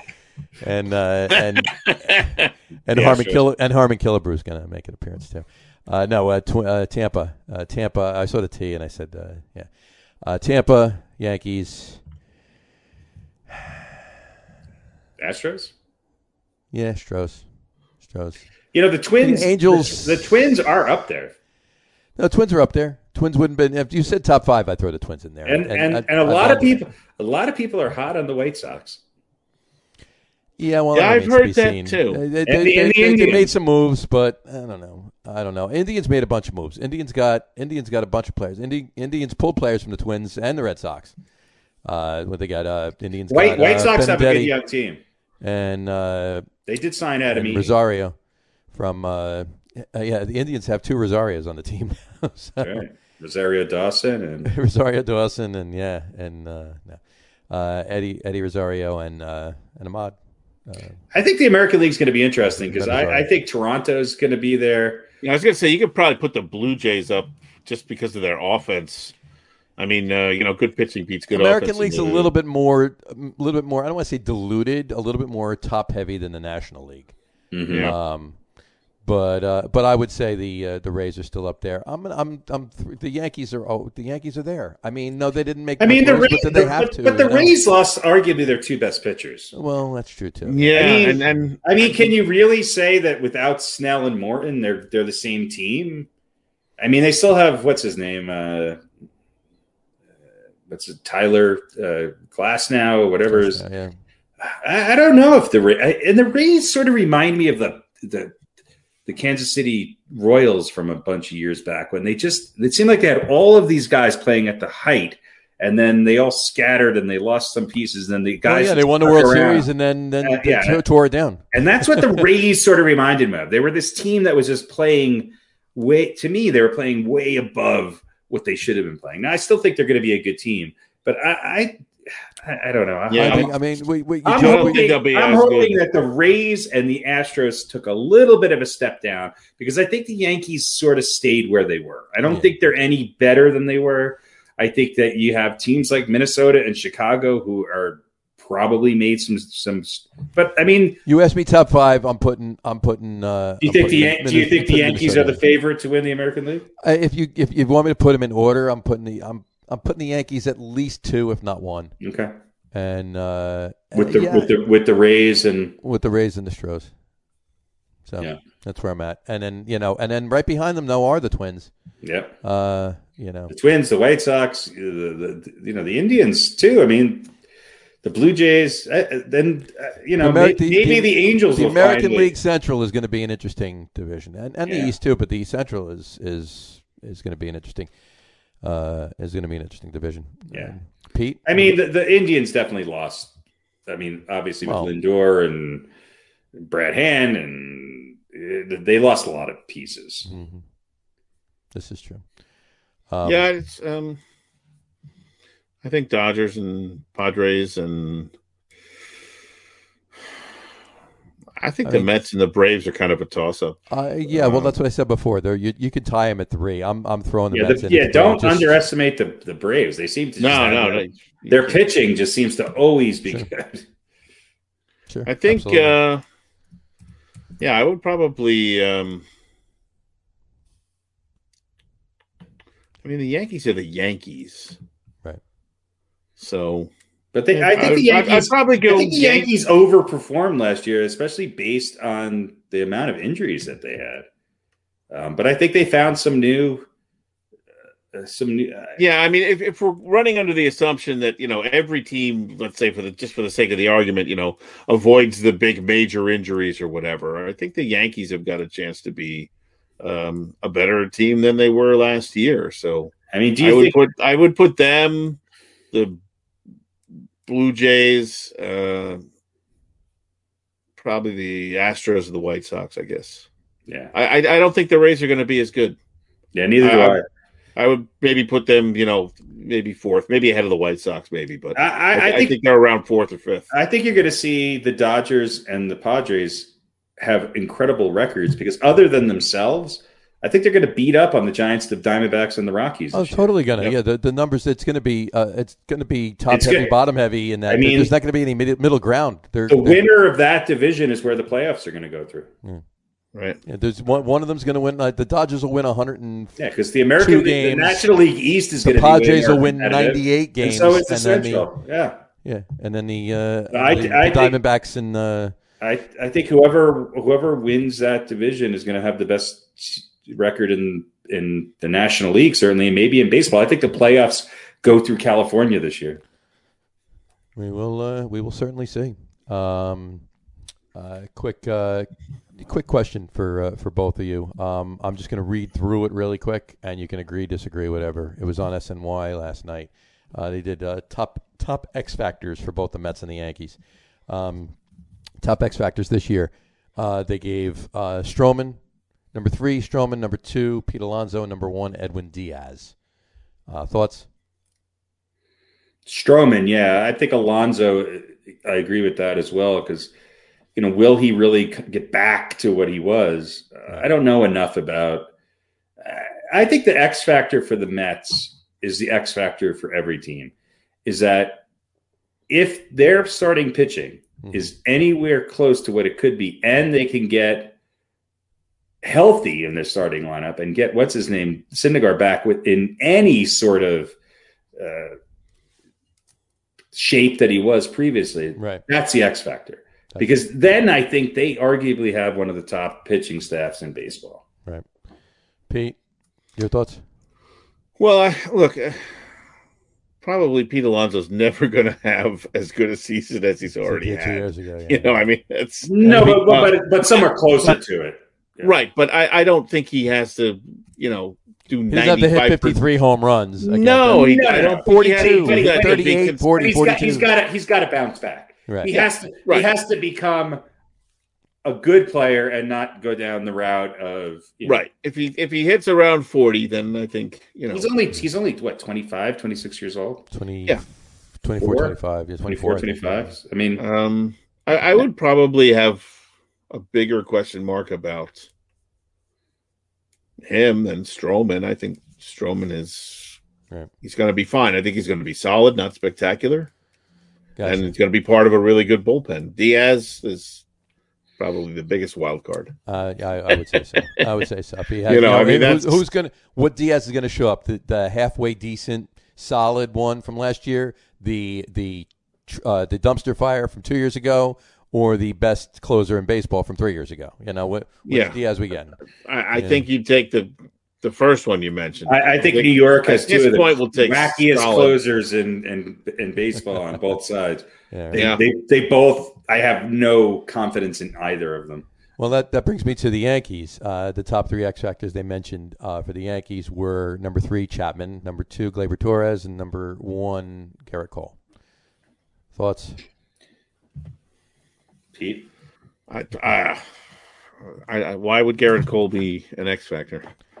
Again, Uh, i- i- if he he does if he's not as spectacular as he was last season, My you know, my I, I, I, look a guy like that you don't you don't say he's on the decline until he's actually on the decline. yeah, I don't think he's an X factor. I would I would say that the X factor wouldn't be Cole. I would say the X factor would be everybody else in the starting rotation. the X factor for the Yankees is who is going to step up and and be the number two and number three pitchers and and have no doubt going into the postseason that that's exactly where they are. The Right. Yankee, we Yeah, I nobody think it's, knew- it's Chapman on the Yankees for sure. Of those, of those three guys, Right.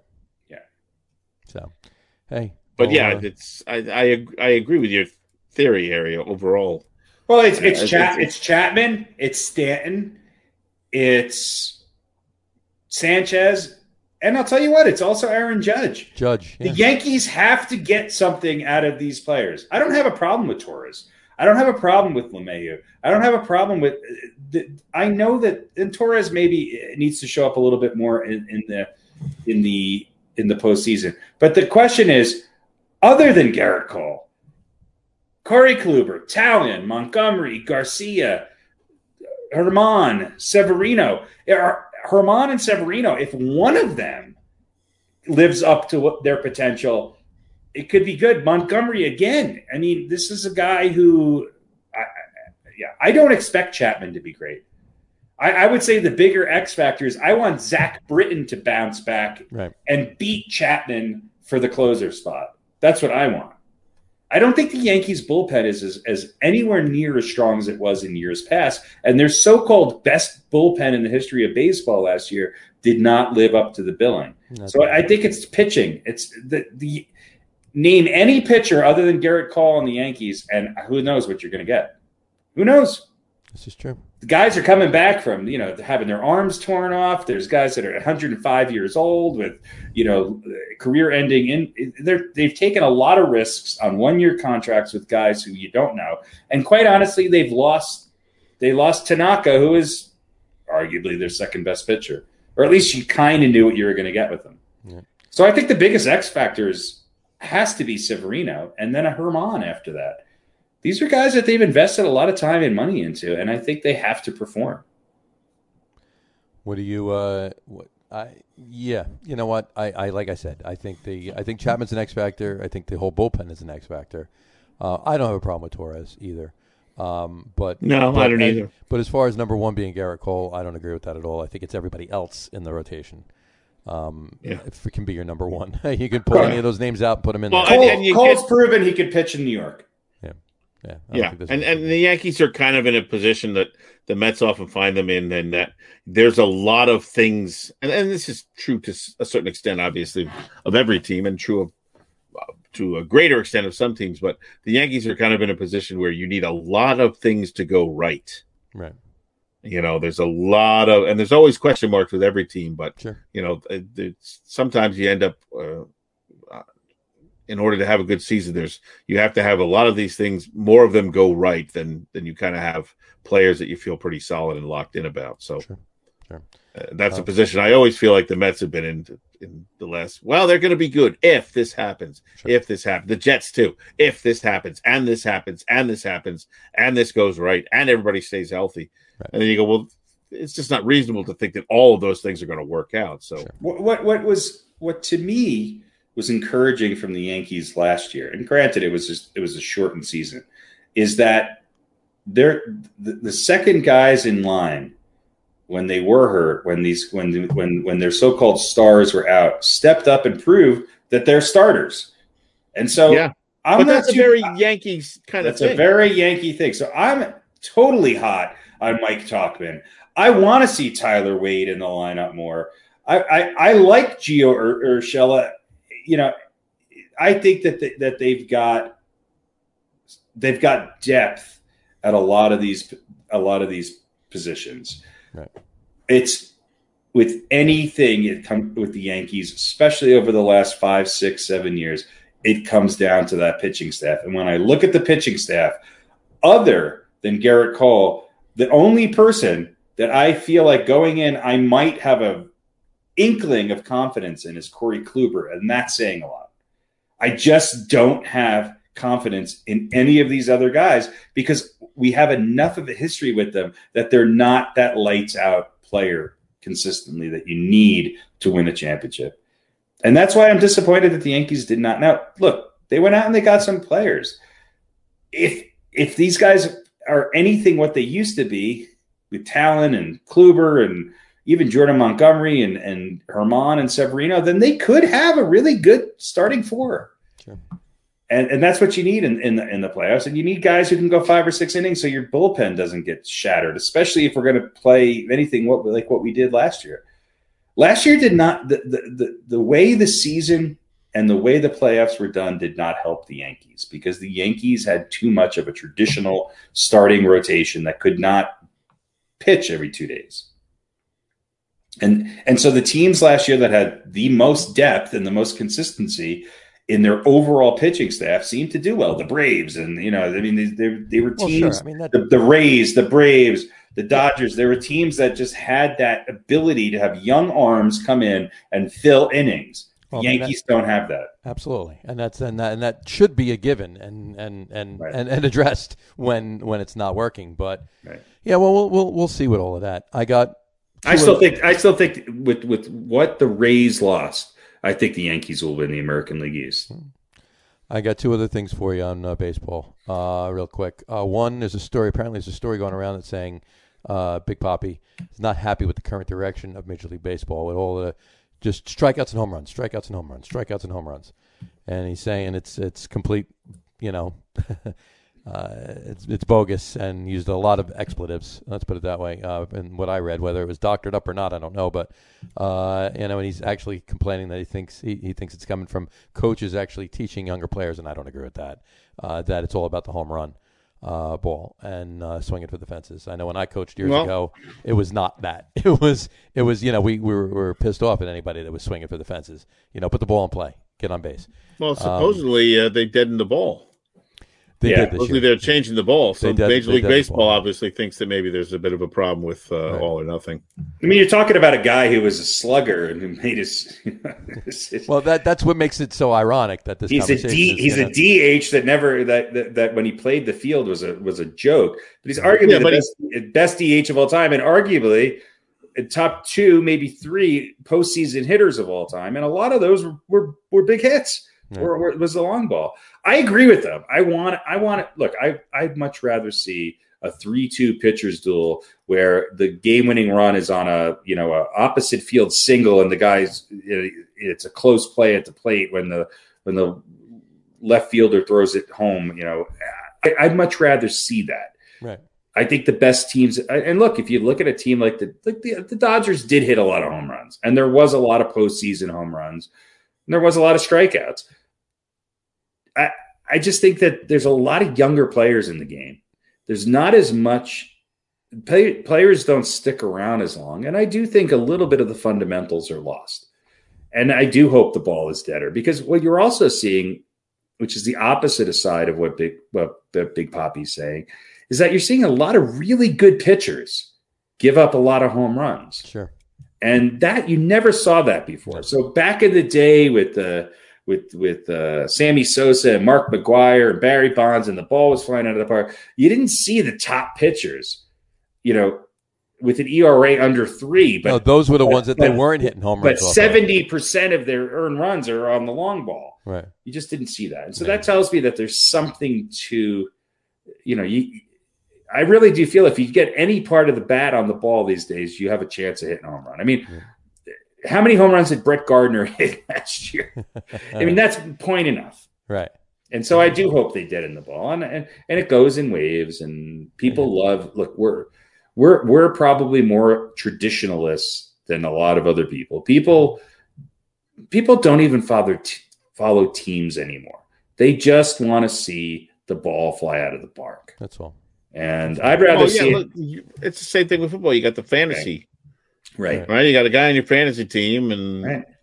you know if Right. he's not also on your favorite team, you want to you want to see him do well. And, and what's more what's more exciting than a team playing with a one game playoff that you know hits seven home runs and Right. you know And I- win seven to six. Yeah. Yeah, I mean it's eh, that, that's what a lot of people want to see. I don't because don't it, it, I wanna see small ball. I wanna it- see- it diminishes the regular season. I want to see a single, a single, a double, a single. You know, I, I, you I know, also want to see a, a time where pitchers can dominate and really go eight innings again or nine innings. the proverbial pitcher's duel. You know, Right. I mean, that's Right. what you want to see. I want to see. Uh, the other thing I was going to say too is we just got a report in too from Denver. Uh, came in because obviously we were talking bitching about the uh, the Rockies. Um, it it came. They're, they're cleaning house obviously, and we figured out why. Uh, they hired a new GM right here. yes. Hey, uh, Marie Kondo. Is Well, the let me tell- She's let- cleaning house. let me Not- tell you- Nolan, Aron, Nolan Arenado did not bring her joy. Yeah, And uh, I, I bet Nolan Arenado, Arenado brought, brought more joy to Marie Kondo than it did to the Monforts. Yeah, uh, it. Other other than the Nuggets, Denver is uh, traditionally. uh, You know, this is this is you know. There's there's two franchises right now that are just not looking great, and that's the Broncos and the and the Rockies. And if I had to pick one of them to turn it around, I think you know which one it's going to be. The, Yeah. the Rockies are just they're they're they're they're a stepchild in this town, and the ownership. People will go see Rockies games no matter what, Hmm. and so uh, the demand to put a winner on the field is just not there. And I, I really don't think this is really a baseball town. It's a sports town, but it's a football town. And maybe, you know, the Rockies and Nuggets, depending on where they're at and how they're playing, are always second rands. Um, Would you say that hockey is bigger than baseball? no. Well, No. it, again, it varies. When the Avalanche, when the Avalanche were at their height, when they first came to Denver, and Patrick Roy was a goalie, and they had the great rivalry with the Red Wings, hockey spiked here.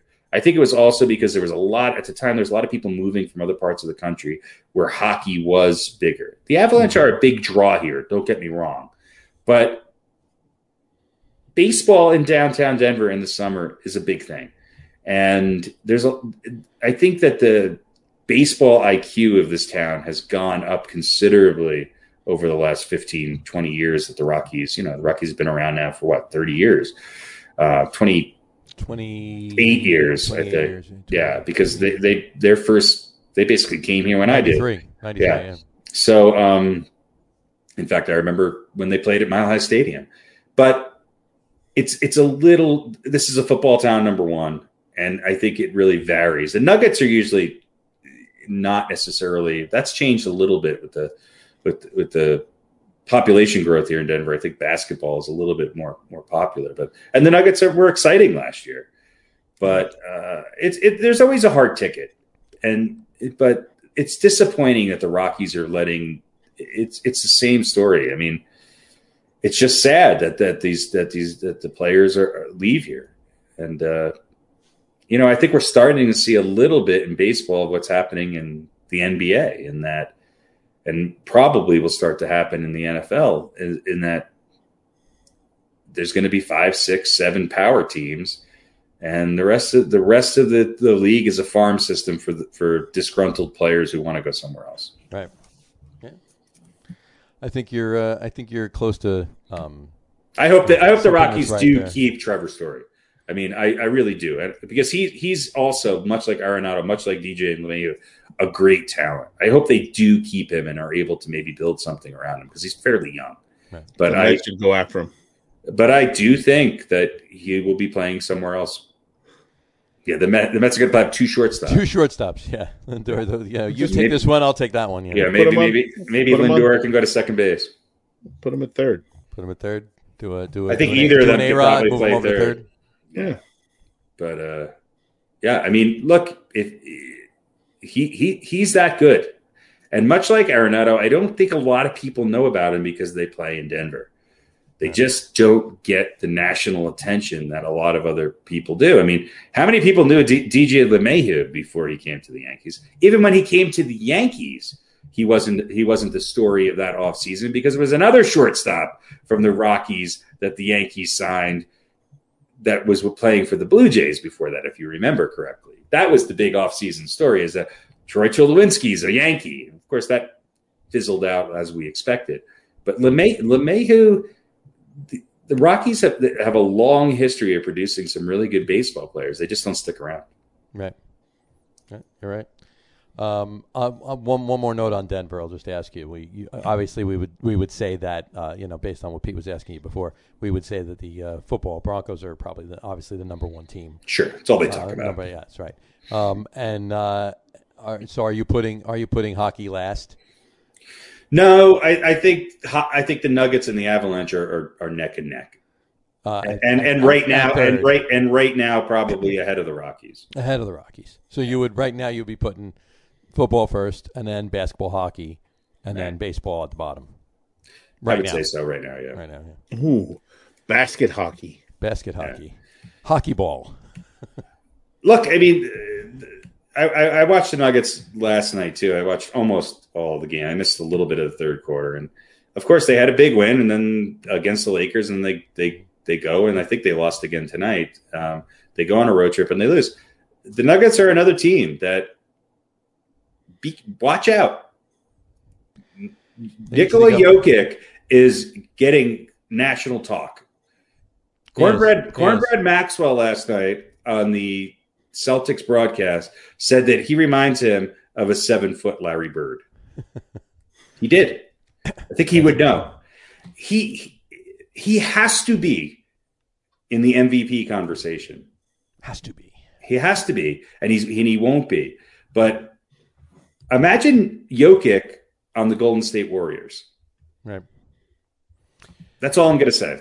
You know I what? think- He, he he would have more success if I think if he changed his name Yes. because a lot of people don't know how to pronounce it. They don't know if it's Jokic or Jokic or Who Jokic. cares? I call him the big white stiff, but you know what?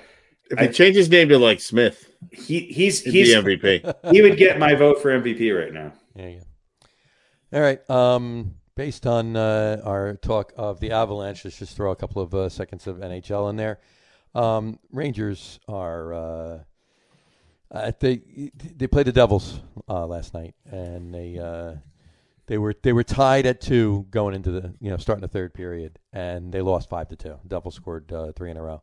They inter- they interviewed uh, Mika Zibanejad afterwards, and he says they got to find a way to get it done. Uh, got to find a way to tip the scale to their favor. It's not that they're not playing hard. And uh, Chris Kreider said the same thing. He says it's unacceptable. Um, they it thing got things got away from them, and uh, you know they're doing they're they were they got away from what they were doing well. They got to get back to that. Devils just outskated them, and they wanted it more. It was just ridiculous last night. But on that note, the Islanders. Um, Islanders are on a little bit of a, of a hot streak. yeah, they are. They two games in a row, back to back with the Sabres. They they uh, Well, they've won they, three in a row now. they won, yeah, but back to back with the Sabres the Monday and Monday and Tuesday. They well, it uh, helps. It helps playing the Sabres. But Sure. well, they went three to one on Monday night, and then they shut them out three nothing. So, uh, so that's uh, assisting their role right there. But um, hey, uh, you know what? The uh, your Avalanche are uh, Avalanche are right there, and they're they're in a tough division, and they just beat. They're in a tough They- division, they beat- and they're they beat third- Vegas last night, and uh, they beat Vegas last night, and they're third behind Vegas in the Blues uh, right Yeah. now. So in the West, that's a tough division. excuse me, the Honda West. That's a tough division. Yeah, Ah, yeah, the Honda Honda, was. the Honda West. the Mass Mutual East. Jesus Christ! Talk about something more annoying than the, than whether or not we should have a designated I hitter. want, I want to see them. T- I want to see them redo the logo and make room on the sweaters. The Well, I was gonna say, just wait- for wait till Honda get- cars, like an Accord, like on their jerseys. Yeah, just wait till they get advertising on the uniform. Yeah, Look, exactly. I I am the first to admit that out of all sports, I know the least about hockey, especially with what's going on right now. However, I will say this: I am totally rooting for the Maple Leafs and the and the Canadiens to to somehow you know they're in the same division, obviously, but Mhm. they're both off to a good start, and you got to kind of love that. Yeah. You know, I mean. Toronto is the Chicago Cubs of, of hockey. I mean, when, when was the last time they won a won, won a championship? Uh, Seventeen forty six. Yes, exactly. I mean, there are there are in in the largest city in the country where this sport is from. They have not won a championship since I don't know when, and I, I just think it would be great if if they could if they could do it this year. There you go. Well, I mean, they're they're definitely off to a good start. They uh, they have the best uh, record right now in hockey, uh, and the most points. Uh, Twenty four points they got. So they're uh, if this is you know if this is uh, signs and in- indication of how the rest of the year is going to go. I mean, this could be the Maple Leafs year. So we shall see. Uh, we'll we'll we'll get more and more into hockey as more things develop in that. But that's that's pretty much the state of it right there. So. Um, 1967 was the last time they 1960 I won, was going to say in the 60s. and they have 13 Stanley Cups, but 67, 13 Stanley 66, Cups, and they haven't won in 54 years. Yeah, so come They on. were entering. Um, uh, what, what what was the Rangers drought? Is it Uh, 19? 40 to- 1940 to 92, 52 years. Uh, yeah, Mhm. okay, so So that, it's longer. so they're due. Mhm. Maple Leafs are due. They're due. Oh well. All right. Well, we solved The, uh, no, the I'm sorry. uh, Did I say 92? 1940 to 1994. So 54 years. 94. Okay, okay. So this so it's So there you 54 go, years. So 54 years. this is it right now. They're, they're at 50. They can they can uh, they can pull a, a New York Rangers and uh, and Without uh, Mark Messier. without Mark Messier and Andy Richter uh, and get it done on Adam Graves. But uh, hey, we'll uh, we'll see how that pans out. We'll keep an eye on it and we'll fill you in on that. But Gordie Howe's going to come back. Gordie Howe will come back and uh, and Howe. And the Gamper. Yeah. Steve Howe's going to come back and uh, Steve Howe's going to play guitar. he's going to play guitar for the Maple Leafs. That's right. and uh, Strange prog arpeggios. absolutely, Help them win face-offs. uh, either that or Steve Howe, the pitcher. He's going to come back. Steve the- Howe. yeah. It's one, one of them, one of the Steve Howe's. I'm not going to tell you which, but No. one of them Maybe, but maybe there. they could probably get both of them. they could probably get both of them for song right now. No pun intended. I think they both look like hockey sticks these days. Goalie pads. Yeah, we will see. So, all right. Well, that should uh, wrap the show up for today. We want to thank everybody for watching. And for those of you listening to the audio podcast, thanks for listening. Don't forget to visit our website, www.lagerroom.com. That's L A G E R R O O M.com. And please remember, like us and follow us on all of our social media Facebook, Twitter, Instagram, and our YouTube channel. All of them are at The Lager Room. Remember, we go live with the video podcast on both Facebook and YouTube every Wednesday night at 730. For those of you that want to just listen to the audio podcast, you can do so on Apple Podcasts, Spotify, TuneIn, and Stitcher. And if you haven't done so already, please subscribe to one or more of those feeds, and you will never miss a show. Again, thanks for following along with us. Have a great rest of the week. Have a wonderful weekend. Watch your sports. Uh, come back on next week and comment into us and uh, tell us if you agree with us or you think we're full of shit. One or the other. Just let us know, and we will uh, we will talk to you then, guys. Take care. Cheers.